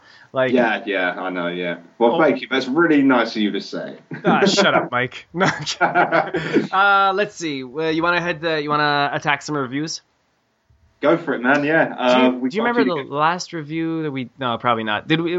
Okay, I'm just gonna cover a few really quickly. We've got a lot. Uh, Tim Yeah. Nunes reviewed Aliens: Colonial Marines. Not so happy. He gave it a 3.5 on 10. I wish I could have mentioned this while Tim was here. He said that the biggest achievement in this title is that it works as a shooter, but the gameplay, plot, visuals, and audio don't do it any justice. The multiplayer lessens the experience even further by providing a simplistic experience that only defers players from playing more than one round. Ouch. It's really hard to believe that Gearbox was even involved with this title at all. That's really harsh. Um, our Metal Gear Rising Revengeance review. Oh, that's got a weird headline. Uh, Yeah, Stephen was experimenting, I think, with that to try and add something else to the title. Okay. Uh, Steven absolutely raved over this game. He fucking just loved it. Uh, he gave it a 9.5. And he says, Once again, Platinum Games conjures up an action packed masterpiece. Swordplay has never been this much fun. He liked captivating cutscenes and cinematic sequences. Um, actually, that's the thing that I disliked most about Re- Revengeance. He said the Blade mode adds an innovative new mechanic to the hack and slash combat. Uh, I agree with that. The, f- the frenetic pace and challenging enemy encounters can be exhilarating at times. Uh, he disliked the generic level design, and shifting camera angles can leave you disoriented during combat. Now, as I understand it, Steven's not a huge Metal Gear fan, right? Um, yeah, I, he's not very familiar with them, at least. I think he's played a few of them, but he like doesn't really take in the story that much. Right. so that makes sense. I mean, coming into Yeah. Revengeance, he was kind of just like mind blown, you know, not caring very much about the Metal Gear story. I, I feel like Yeah. if you come into Revengeance being a big fan of the previous Metal Gear games and you know taking that story seriously, then you might be a little off put about the, uh, the you know the kind of dialogue going on in Raiden's character. Uh, Jack is back. Uh, But uh, the Oh, gameplay, oh, yeah. like, uh, th- there's, it's hard to talk talk shit about the gameplay. It's pretty damn rock solid. Dude, oh, that just reminds me. So I, I won't get too derailed here, but uh, about Raiden's voice and stuff because they had when the game came out, a lot of sites had the um, adverts running on their sites, and it was really freaking loud. It's like every time I went on this one particular site, I'll be that you know just writing away and stuff, and all of a sudden I hear my sword can do many things. That's it. Oh man, it's amazing. Uh, let's see. We've got Urban Trials Freestyle Review. That was reviewed by Dane Smith, 7.0. Excite Excitebike meets Wipeout in this challenging arcade. Jesus, Excitebike meets Wipeout. He almost just sold me in the first three words. Uh, in this challenging arcade racing game, great for those short lineups when five minutes needs to be uh, burned, but lacks any deep uh, reserve of nitro, keep the engines burning at full speed into the fast place glory. Okay, I gotta speed this up. Uh, Elder Scrolls 5 Skyrim Dragonborn review reviewed by Adam Dolge. He said it was eight an 8.0 on 10, and he says with its with its large new map, unique dungeons, and captivating story and side quests, Skyrim's Dragonborn feels far more like a complete expansion than basic add-on content. Familiar issues persist, and riding dragons isn't all that cool, but it's certainly great to play more Skyrim. Uh, we had Ben Chili review Naruto Ultimate, no, Naruto Shippuden Ultimate Ninja Storm 3. He fucking loved this game. He gave it a 9 on 10. He said, I would happily recommend this game to fighting fans, mainly because of the depth of the game. Uh, though it isn't as complex as most fighters, there there is a lot of content to keep most people satisfied. There may be some flaws, but nothing ruins the overall package. Uh, Tomb Raider review by our own fucking Mike Harradence, 9 on 10. Yo, yo. Mike said Tomb Raider is a f- fantastic addition to the Croft catalog and a fine rebirth of a classic character. With a great story, sumptuous visuals, and meaty combat, uh, this is one game you can't afford to miss out on in 2013. He loved fantastic visuals, Lara Croft's characterization, classic Tomb Raider blend of combat, puzzles, and hidden collectibles. And then you dislike, though, that the narrative sometimes loses its punch in combat heavy situations. I agree with you there. Uh, the frequent combat sequences can get a little tiring, and some minor camera issues and visual glitches. But overall, Mike, Tomb Raider, awesome. Yeah, I'm glad you agree with that first negative because I wasn't sure if I got that across um, as well as I wanted to. But Well, Yeah, because right, so Laura Croft, uh, the first kill she does, she's like she bursts out into tears, and it's like this 45 second segment where she's like, "Oh my god, I can't believe Yeah. I just killed someone," and then right after that, you're just fucking murking dudes left and right, like just yeah, that's exactly what I meant. Yeah, that's Yeah. exactly what I meant. and, and that makes sense because I agree with you. Why touch on that? Why touch on the emotional? You know, like we know what's really gonna put that to shame. Uh, the Last of Us. Uh, when yeah, you see yeah, that like you know, one on one confrontations or one on two or I guess two on two because you've got Ellie. Uh, they're gonna be so, uh, so gritty, so freaking, it's just so fucking impactful, you know, like actually Yeah, having to yeah. kill two dudes, and that's what kind of two. I feel like Tomb Raider. That's what Square Enix wanted to, or Eidos wanted to touch on. It just it, it didn't fall through, especially towards the end of the game where she turns into a killing machine. You know, it just at, at least Uncharted never touches on that, where Nathan Drake has like an emotional breakdown after killing someone. You know. Yeah, exactly. He just kind of goes with it. Yeah, and he starts laughing like a fucking psychopathic maniac. I mean, yeah. Um, but yeah, man, good review. Uh, if you guys haven't checked it out, make sure to head to PSU. Uh, make sure to check out our Tomb Raider reviews and our God of War reviews, uh, both up right now. Um, MLB 13, the show, reviewed by Tim Nunes. Fucking another 9 on 10. Jesus, PSU. Uh, San Diego Studios seeks perfection beyond past PS3, past PS3 installments by continuously generating new and better ways to play America's pastime. The PS Vita version has limitations, but its performance more than justifies the comparative gripes to its console counterpart. That's a freaking baseball game. Tim loves this one. God of. War Ascension, reviewed by Stephen Williamson, 9 on 10. Wow, another one. While not uh, the high point of the God of War series, Ascension delivers an action packed, gloriously produced, freak bashing extravaganza with an addictive multiplayer component to boot. He liked the, that it looks incredible, its brilliant character and level design, so much variety in combat that it never gets tiring. Killing creatures is all kind, in all kinds of brutal ways. Multiplayer brings the universe to life in an addictive online arena. He disliked the lull in action for a couple of hours uh, in the game with the boring platform and on rail sections. Uh, that pushing objects and pulling levers, some of the puzzles can be tedious, but that I feel that's always been the God of War style. Um, Mm. Concern about longevity of multiplayer if core players level up too quickly. Uh, make sure to check out Steven's review. I posted a super late review of Earth Defense Force 2017 Portable. That's a Vita title. Uh, I gave it a 7 on 10. I said that uh, struggling to merit its steep price tag, EDF 27 tor- uh, sorry, EDF 2017 Portable delivers just as many brow-raising moments as it does good times. Luckily, the latter outlasts the problems you'll encounter, and the game is more fun than it is good, especially in co-op. I said that it has tons of replay value. Four-player online co-op is a perfect fit for the Vita. Hilarious, over-the-top dialogue and gameplay is what I liked. I disliked, however, that, it's too expensive for a download download-only title of its caliber.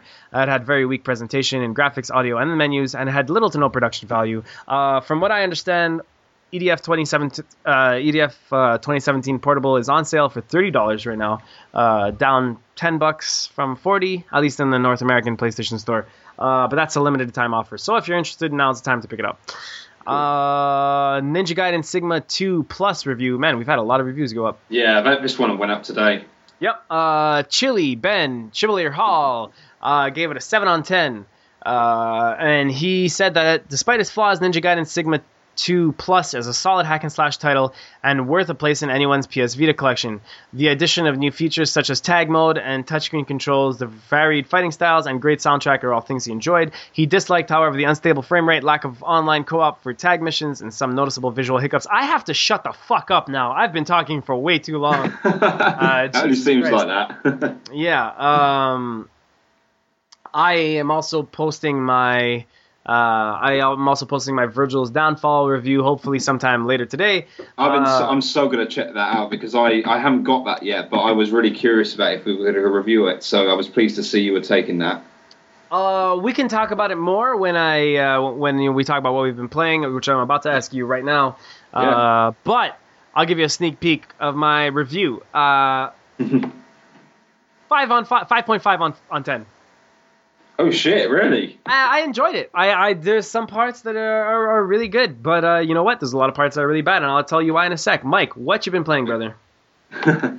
Um, well, Tomb Raider, obviously. Yep. I've completed that. Awesome game, and I also uh, let my mate borrow it as well, and he loves it, which is great because uh, more people love that game, the better, as far as I'm concerned. Mm-hmm. Um, yeah, so I just wrapped that up. I've been doing a bit of um, Tekken Tag 2, you know, just now and then. Uh, yeah, so um, apart from Tekken Tag 2, I've been going through the um, doing a bit of the um, Sega Genesis collection with all those old um, Nice. You know, I was just talking about that uh, the other day, and let me get your opinion on something. What is Yeah. your opinion on Sonic Spinball? Um, I've I haven't actually played that game, believe it or not. Which is strange because I played like Doctor Robotnik's Mean Bean Machine and Oh, so fuck that game. fuck that game. yeah, but no, I haven't played Sonic Spinball or whatever it's called. Yeah, but um, I played all the other Sonic games though. Okay. But, yeah, but me, I've been doing um when it come, we, I've been doing um Streets of Rage a lot of the time with my buddy Tim, which is just great. I love those games so much. Uh, It's so good. Yeah. Uh, apart from that, I've been still going through. Um, you may remember I was going through the Assassin's Creed games again. I've moved. I'm on number two now, about halfway through that. So just going through that, and eventually, I'll eventually I'll come around to playing three. Okay. but yeah, no, yeah, I'm still. I mean, I mean, you know what I feel about those games. I still love them. But yeah. Uh, I don't have to. I'm. I'm. I'm probably not going to get all the damn feathers in that game. I don't think I have the patience for that. Um, Mike, can I ask you another question about the Sega collection? Yeah, go for What are, it. what are your like go-to games in that collection? Because I also own it, and I have a really good time just popping it in every once in a while. I like uh, Kid Chameleon. That's a badass one. Um, that's in there, right? I'm not crazy. No, I'm pretty, pretty sure that's in it. Yeah. Yeah, um, I'd go for any of the Streets of Rage, Sonic, Oh, yeah. Golden Axe, Shinobi, some of basically all the classics really. I haven't. I should should probably dig into a few more to be honest, but um, most that's I usually play it for two player mostly, so we usually um, go in for the Streets of Rage and Golden Axe a lot. Mm-hmm. Yeah, but oh, speaking of Streets of Rage, man, that game is so friggin' hard compared to the second game. It is Just- so di- Yeah. so difficult. It really is. Honestly, the, the um, Western version is harder on normal mode than the Japanese hard version, hmm. which is crazy. It's just oh, it's just the enemies take so much damn health off you all the time, and they just oh, they just completely they totally overwhelm you compared to number two. Is you play number two, then play number three, unless I'm just really really bad at the game. Okay. But um, yeah, apart from that, that's it. I think, man. Um, I'm sure there was another game I was playing. Um, because I've seen the juggle. I'm jumping from so many. No, no. I think that's it, man. Yeah. So All right. just go, carrying on with that. Uh, what I've been playing? Well, I played the shit out of Devil May Cry, like I was saying before. Uh, I Did you like it? I love Devil May Cry. Ready for a Good. rant? Go for it, man. I love the game too. Yeah, sure. It's not like I fucking spoke enough on this podcast. I have to be more annoying. But um, Devil May Cry. Fuck all the haters uh, that gave Devil May Cry shit uh, for Dante looking different. I'm sorry, Mike. I don't mean you because you came around to it and you said that you know it's it's Dante and uh, you accept him now. But I know Yeah, that some people were still like, yeah, I know some people are still like, oh, I'm not gonna play it because it's not white hair Dante. He doesn't have Sephiroth hair. Uh, either way, I think that Ninja Theory more than fucking proved themselves with this Devil May Cry. You know what I'm gonna say? I'm gonna say I hold this Devil May Cry up there with Devil May Cry 3 as my favorite Devil May Cry ever. Uh, it's hard. It's a toss up between Devil May Cry 3 and the new DMC. I think that what they've done with the combat system is fucking gorgeous. Uh, it's beautiful. It's music to my ears. The shit you Yeah. could do um, by switching in and out of your angel and demon weapons is just it's just glorious. It's more than more than any Devil May Cry before it. You can chain between weapons and you can just uh, beautifully uh, master and create these insane combo strings that just all flow together so There's well. so many you can do. I know Yeah. it's amazing. and it's, like so it, the possibilities are really infinite. You can you can, you can Yeah. even switch out of which weapons you you're holding. Uh, I mean, I mean, you, you can switch to your angel and demon weapons uh, by by simply holding L2 or R2, but even switch out of which weapons those are by pressing left, right, or even your guns on up on the D-pad. Um, and it's just that there aren't as many weapons as some of the older Devil May Cry games, but still the variety and combos are just way more uh, varied. I, I think the balance is just right. I found a Devil May Cry 3, I think, almost had too many weapons. I, I I, agree. I never used um. There's about two, two or three of them I never even used. There were too many of them. Yep. Uh, I agree with you there. But Yeah. uh, either way, I think that Ninja Theory more than proved themselves. I think that this is the most grounded that this story have, has ever been for Devil May Cry. It's Yeah. definitely the. Uh, they took the story way more seriously. They grounded it kind of way more in reality than it's ever been grounded in before. And I think Yeah. that they they somehow they service Capcom by making sense of all their bullshit. So this is a this is a, a reboot kind of, but it is let's face it, it's more or less a prequel. Uh, and Yeah. they kind of tied. I, without going into spoilers too much, they kind of tied the story into the other Devil May Cries in a perfect way. They actually took all of Capcom's bullshit and made sense of it. Uh, not that I'm hating on the other Devil May Cry games. I'm a huge fan of one and three. Uh, two, not so much, and four, meh. Actually, I hated two, but four, meh. Um, Yeah. yeah, meh. But Devil May Cry 3 was fucking gorgeous. I have to stop swearing so much, don't I? But uh, DMC, man, such a, I, I really love Dante. I, I love I love the lines. I love the writing in that game. Uh, the story, yeah, Dante's awesome in that. I really, really got to appreciate him. The story for the most part was really entertaining. The boss fights were just out of this world. Um, Oh no, they were they were quality. figuratively. Uh, Limbo, I really liked Limbo. I love the enemy design. I, I loved so many things about this Devil May Cry. So I beat it on. Uh, first time I went through, I played on Nephilim, the hard difficulty, because I was just like, oh well, I'm guessing the game is probably going to be easier than other other Devil May Cries, and it was. So I played on Nephilim. I kind of trained myself. Uh, immediately after that, I started Son of Sparda mode. Uh, then right after that, Dante must die. Then after that, Heaven or Hell. Then after that, Hell and Hell. Then after that, I triple S ranked every mission on Nephilim. So that was freaking. That took a lot of time. hell, man. But it was fun. It was fun. I, I enjoyed it so much, man. I turned into that game has turned me into a robot for that that combat. I'm not even on this plane of existence. When I'm playing Devil May Cry, I'm not even here. I could be having a conversation and just absolutely wreaking havoc on the screen. um, so I was so into Devil May Cry that I was like, huh, I really wouldn't mind checking out the DLC. So I reviewed it for PSU.com. Uh, I played the DLC three times over. It's very short though. It's only about three hours on your first playthrough. Subsequent playthroughs, especially when you're skipping the cutscenes and when you, you got to hold on the uh, the combat, way shorter. Now here's what I gotta say about Vergil's downfall. It's 9.99, and while I did really enjoy playing as Vergil, you guys heard my 5.5. You're probably surprised by that. While I did really enjoy playing as Vergil, I still think that that DLC has some major flaws. Uh, the my biggest problem with it is that there's a very very obvious lack of polish to it all. It it really seems like uh, Ninja Theory really kind of just gave up on it at a point and just shipped it uh, the way it was. Let me give you a few examples. Um, there's a type. There's there, there are many typos in the menus. So like. Uh, you- on on one of uh, on one of Vergil's moves, the description for it clearly uh, there's like the word is is, but it's os. I'll, I'll pull up the exact uh, what it, what it is exactly for you right here. I shared it on my Facebook page. Let's see. Yeah. So here's uh, it's it's one of the descriptions for one of his moves saying press L2, hold L2 and press triangle, and the description is a more damaging dashing move that allows Vergil to pass through enemies, leaving a trail Oz strike behind him. It should be a trail a trail of strike, but it's OS instead of OF. And I just saw that and I cringed. I'm like, Jesus, guys, seriously. Another one that really bothered me is um, one of his devil. Tr- the first devil trigger move you get with him is spiraling swords. It's by far the most useful one, and it absolutely destroys uh, enemies in this in the game. Uh, so from the start of that game, when you when you check out that move, it says that it uses three devil trigger orbs, but that's a lie. It never uses three devil trigger orbs. It always uses four. So like that's like just ridiculous. That's insane. The fact that it says it uses three orbs but it uses four is just like I can't look past that. Uh, when you check the stats menu, it says how many health uh, fragments you've got out of 19, but there are actually 20 health fragments. It's super weird. Um, just small Wow. bugs like that. Yeah, like I've encountered issues like uh, you know when you fall off a ledge in DMC, you kind of respawn on on the ground. Yeah. Yeah. Well, I encountered one issue where I just fell forever, and then another time I fell and I just got game over. I didn't I didn't respawn on the ledge. I just got game over. I'm like, what the hell? Uh, I was looking up some other issues on forums. There's this new enemy type. There are two new enemy types. One of which is a wisp, which is this invisible enemy, kind of flies around.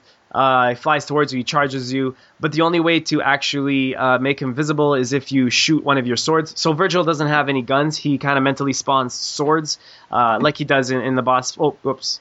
Well, uh, uh, well, kind of like Vergil does in Devil May Cry 3. He just kind of spawns swords and shoots them at shoots them at you. Mm, But um, yeah, so you kind of by pressing square you can spawn swords, shoot them at an enemy. If you hold R2, this is really cool by the way. Vergil's traversal is actually really interesting. If you hold R2 and you press square, you know how Dante has his demon whip and his angel whip. Yeah. Well, instead of uh, kind of pulling himself towards or pulling enemies towards him, Vergil actually instantly teleports himself towards an enemy or teleports an enemy towards himself. And it, oh, it's all yeah. Vergil is well, okay. So what I loved about Devil May Cry is oh by the way that's what you have to do to the Wisp to uh, make him visible. You have to shoot a sword at him and then he's visible and you kind of take him down. So that really changes up the as I mentioned in my review that really changes up the pace of uh, the gameplay by adding a new enemy and that's all well and good. Uh, however, there's this new enemy that they that they um, they they they they they, they kind of added, and it's this mini boss, and it's this giant dude on like four legs, this super muscular four-legged thing, and it's just really not designed well. It's always super. You only fight him twice. Super frustrating to fight him. He kind of spawns thorns all around him. He shoots things at you that, that you can't like dodge just by running. You actually have to dodge, dodge, and it's just it, he's really not well designed. It's hard to explain unless you actually uh, play it. He kind of spawns thorns all over the place. He spawns thorns around him. He shoots thorns, and they stay on the map. And the only way to actually get rid of them is if you hit them. Or, but what's going to end up happening is just, you're just going to hit them with your body. He he charges you, and he's just very broken. He's not well designed, and that's why you only fight him twice. He really sucks to fight. So that guy Um. really sucks. Um, the wisps though are really cool enemies. Uh, like I was saying, Vergil himself is the saving grace of this DLC. If you cannot, if you're absolutely starved for more Devil May Cry and you you just you're just insanely curious, I'm telling you that Vergil is extremely fun to play with. Um, he's super well designed as a side character. He plays completely opposite to Dante in almost every way. He doesn't have a double jump. He only jumps once, but he has like teleports. He can teleport up into the air and teleport down. And Vergil can actually tr- like cover huge like huge areas that Dante really wouldn't be able to. Um, Vergil's super fun to play. He's his he only has one weapon, the Yamato, his katana. Uh, Yeah. and he's super fast with it. He's super precise. He has crazy combos. He doesn't have much aerial, uh, many aerial moves. Uh, he's mostly uh, he, even a lot of his aerial setups kind of shoot enemies towards the ground. But once you're on the ground, you just wreak havoc. I'm havoc. I mean, you're teleporting around. It's super hard to get hit when you're Vergil. You're just so speedy, and it's super fucking fun to play with Vergil. Man, when you hold R2, uh, his katana glows red, and you get like those super strong but slow like demon moves. And you hold L2, you get the Angel uh, Yamato, and it's all about quick cuts. He does these crazy dashes, you know, like all that crazy Vergil shit. Um, awesome.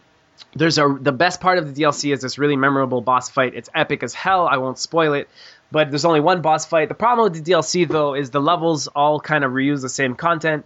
Uh, they all they all take place in hell, but it all kind of looks like Limbo a bit. Uh, they reuse a level. They flat out re- the first level is the longest, and they reuse it. There's only six missions. Uh, the first level is by far the longest, and they reuse that exact same level at mission six after the boss fight. So they really tried to unnaturally extend the length of the DLC. Um, Yeah. but for sorry, but for ten dollars, nine ninety nine, it's hard to like not recommend it if you're absolutely uh, as a, a big fanatic of Devil May Cry like I was. If you really want to play more, I'd recommend it, but uh, be wary. I mean, the level design is isn't anything to write home about. Uh, the story. Oh, this is another thing. The, there there aren't any 3D rendered cutscenes. It's just these 2D comic book style animated cartoons. Oh no. Yeah, it's really weak too, Mike. It's it's like not like oh man, they're really weak. Like mouths don't really move when anybody's talking, and they, the animations are all super janky, and it's like really really cheap.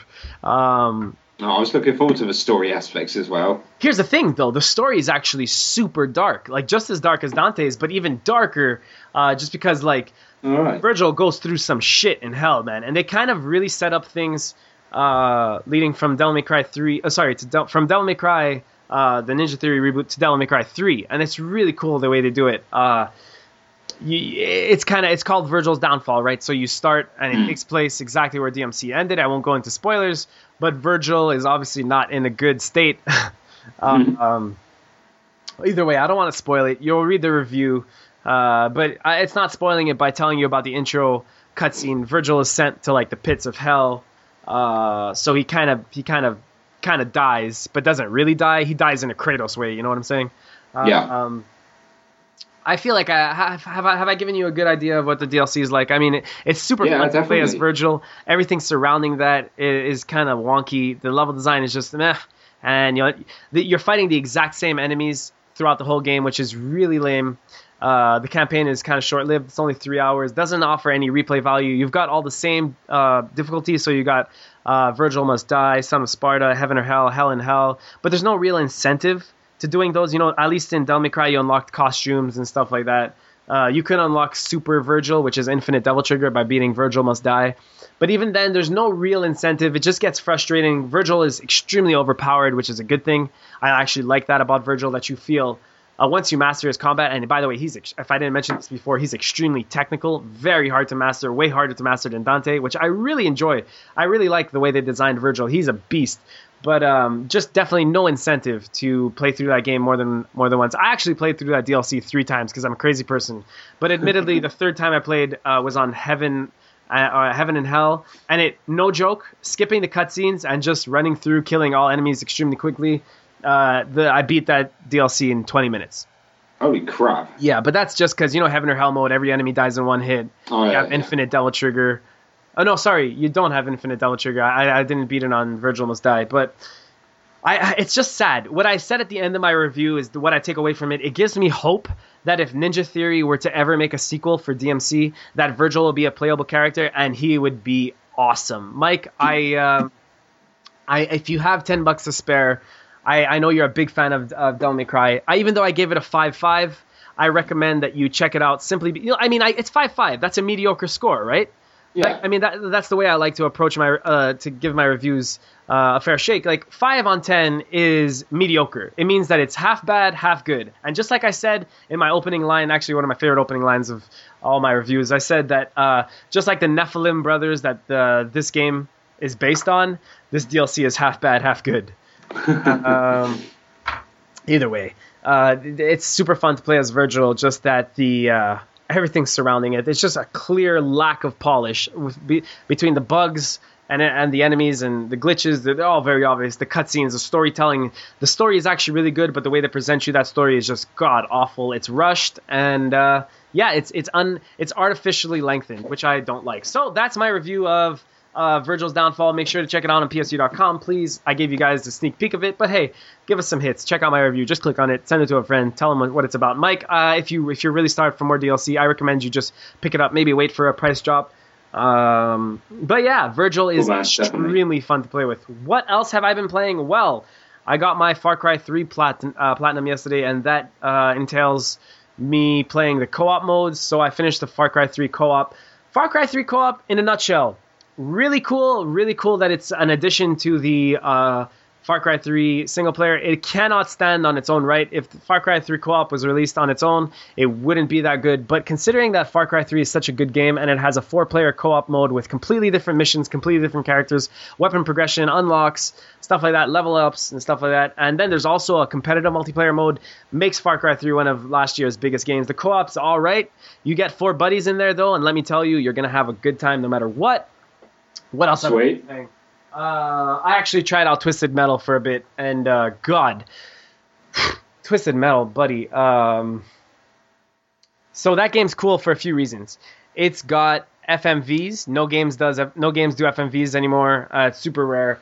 Uh, the cutscenes are, are cool and everything. The story's super dark. As cheesy as it is, it's Twisted Metal, so you know it's going to be cheesy. the problem with Twisted Metal, again, in a nutshell, I feel like I've been talking for way too long, is here's what I love about it. No game is doing what Twisted Metal does. Um, they pretty much took that genre, which is super niche, car combat, and made an amazing version of Twisted Metal Black. That's what the new Twisted Metal is. It's an amazing version of Twisted Metal Black, but it's so not for a broad audience. And Sony's biggest falter with this, other than not marketing the shit out of it and leaving sending it out to die, was basically charging sixty dollars for this thing. Charging sixty dollars for this game is madness because nobody in their right mind would choose this over like you know a Call of Duty game or something like that. I understand if you're if you're in the market for something like Twisted Metal, then hey, fuck, by all means, go for it. Even though I'd probably recommend something like Starhawk or or, or Warhawk over it, but um, multiplayer is where it's at for Twisted Metal. Uh, single player is a little bit weak. Uh, just I'll say this: the co-op enemies that you're, no, sorry, the AI enemies that you're against don't attack each other, only you, which is really weird. Uh, the game, I couldn't have seen it designed any other way. They could have added way bigger features, yeah, but charging sixty dollars for this game was its downfall. Like I was saying to a buddy of mine, I think that it's amazing that this game got made because it's a studio saying fuck what's trending right now. We want to we want to make what we're good at. Kind of like 3D Dot Game Heroes. That game is an homage to Zelda, and it's amazing because Nintendo isn't making Zelda games like A Link to the Past anymore. So I love that it exists. Sometimes we just want to play those old school games, just kind of remastered. You know, like Mega Man 9 I hear ya. like Mega Man 9 and 10. Those games are awesome. 3D Dot Game Heroes, uh, I I recommend that. It's made by the guys that made Demon Souls and, and Dark Souls from software. Um, it's, it's, it's a modern take on old school Zelda on PS3. I recommend that for anybody. Uh, Twisted Metal is the same thing. If you're a huge Twisted Metal fan and for some reason you want to play some Twisted Metal, guess what? You could probably pick it up for super cheap nowadays. Uh, but don't think that um, it's not worth 60 bucks, is all I'm going to say. Jesus, I've been talking for a long time. Oh, and I've also started playing Dead Space 3. Fuck, I got a lot to say about Dead Space 3, Mike, and a lot to say about Resident Evil 6. Oh, Shit, I gotta wrap this up. Um, maybe Dead we should save that for next time. Oh, the Resident Evil 6 debate. Mike, I, I've got I've got so much shit to talk to you about. But yeah, we we could save it for the next time. Mike, all I'm Yeah. gonna say is holy crap. Uh we cannot fucking be on more opposite ends of the spectrum for Resident Evil 6. I just I, I played it and I, I respect you. I love you. I love your opinions. It's just that Resident Evil 6, man, literally makes me feel bad. When I play it, I feel bad. I, I don't have fun, and I hate. I start hating things, and I beca- I get. No game does this to me. Resident Evil 6 puts me in a fucking bad mood. All right, it puts me in a bad mood. If you guys want to check out more of my thoughts on Resident Evil 6, either wait for the next episode of Podcast Derailed or check out my tweets. In a nutshell, uh, Dead Space 3. Shit, I've been playing a lot of fucking shit. That's what happens when you fuck up your knee, right? Um, Dead Space 3, the worst survival horror Dead Space of the three so far, but the fact that it has co op uh, kind of makes up for it. I said that it's definitely one of the, I think it's definitely one of the funnest co op games this generation. Co op with the Dead Space mechanics leads to a lot of fun. However, I don't think that that game stands, um, single player of that game the game itself is just a huge disappointment. The characters, I hate. I, I don't know what the fuck they did to Isaac Clarke. He's he's he's an asshole now. Uh, it's just not as cool as he ever was. The characters are all super stupid. The writing is noticeably different. It's pretty bad. Uh, the story is just so silly. Uh, the gameplay is as solid as ever. It's not scary at all. I don't like the whole uh, unified. There's a universal ammo. So there's basically all the weapons you have, any weapon you craft, it's universal ammo. It's just called ammo clip which and, and dude they pack you with ammo they pack you with healing you're you never feel uh, scared Uh, I definitely recommend playing that game on hard mode if you want any type of challenge uh, the first time through. Playing on co-op's a blast though. Um, so yeah, Dead Space 3. I'm still not finished it. I'll have more to say next time. Next time I'll compare Dead Space 3 directly to Resident Evil 6 though. Uh, that should be fun. yeah, we'll, we'll have a we'll have long conversations. Hopefully we'll we'll get an episode of Derailed out next week for you guys. Yeah. Uh, I have to shut up and just pass out because I'm about to have an aneurysm. Uh, sorry for annoying you all with my voice. I hope you didn't have a terrible time. I uh, hope you enjoyed this episode of Derailed. Mike, brother, you got anything else to add? Uh, no, I think that's just about it. Cool, buddy. So make sure to check out PSU on Facebook. We got a Facebook page. It's badass. We got a Twitter p- at psu.com, psu.dotcom. Come to our forums. Uh, it's where a lot of the hardcore PlayStation fans are at. Uh, like I said earlier, you can follow me on Twitter. I'm at Don Other, D O N O T H E R. You can follow a lot of my rants. I post funny shit. I joke. I retweet. Uh, I eat a lot of chicken and stuff. I drink a lot of tea. And I like Buffy the Vampire Slayer. And I write about video games, uh, amongst other things. Sometimes I talk about girls. that happens. Um, Mike doesn't have a Twitter. You can't follow him on Twitter, but you can follow him in real life. you got Yeah, to UK that's for why. that. Uh, what else? Am I forgetting anything? Make sure to send us any questions or comments to uh, podcast at psu.com. That's our email address. We'll, we'll see those. We'll answer back to you sometimes. We'll read them on the podcast, whatever you want. Podcast at psu.com. Do it, people. And please do us a favor. Tell your friends about the show. It's really important. If you want to help us grow, if you want more episodes of Derailed, isn't it a drag that we haven't had one for a few weeks? Well, if we had more listeners, then we'd have more opportunities to do it uh, more often. So please subscribe to us on iTunes. The link is in the PSU uh, post for the podcast. You'll see it on the Flash console. You'll see it on the homepage. And subscribe to us on iTunes. Tell your friends, please. If you like the podcast, share it on Facebook, share it on Twitter, tweet us. We'll retweet you. And with that, I guess that's end of uh, the end of episode 28. I am about to pass out. Mike, thank you so much for joining, buddy. I'll see you next. Pleasure, man. Yeah, see you later, guys. Take it easy, guys.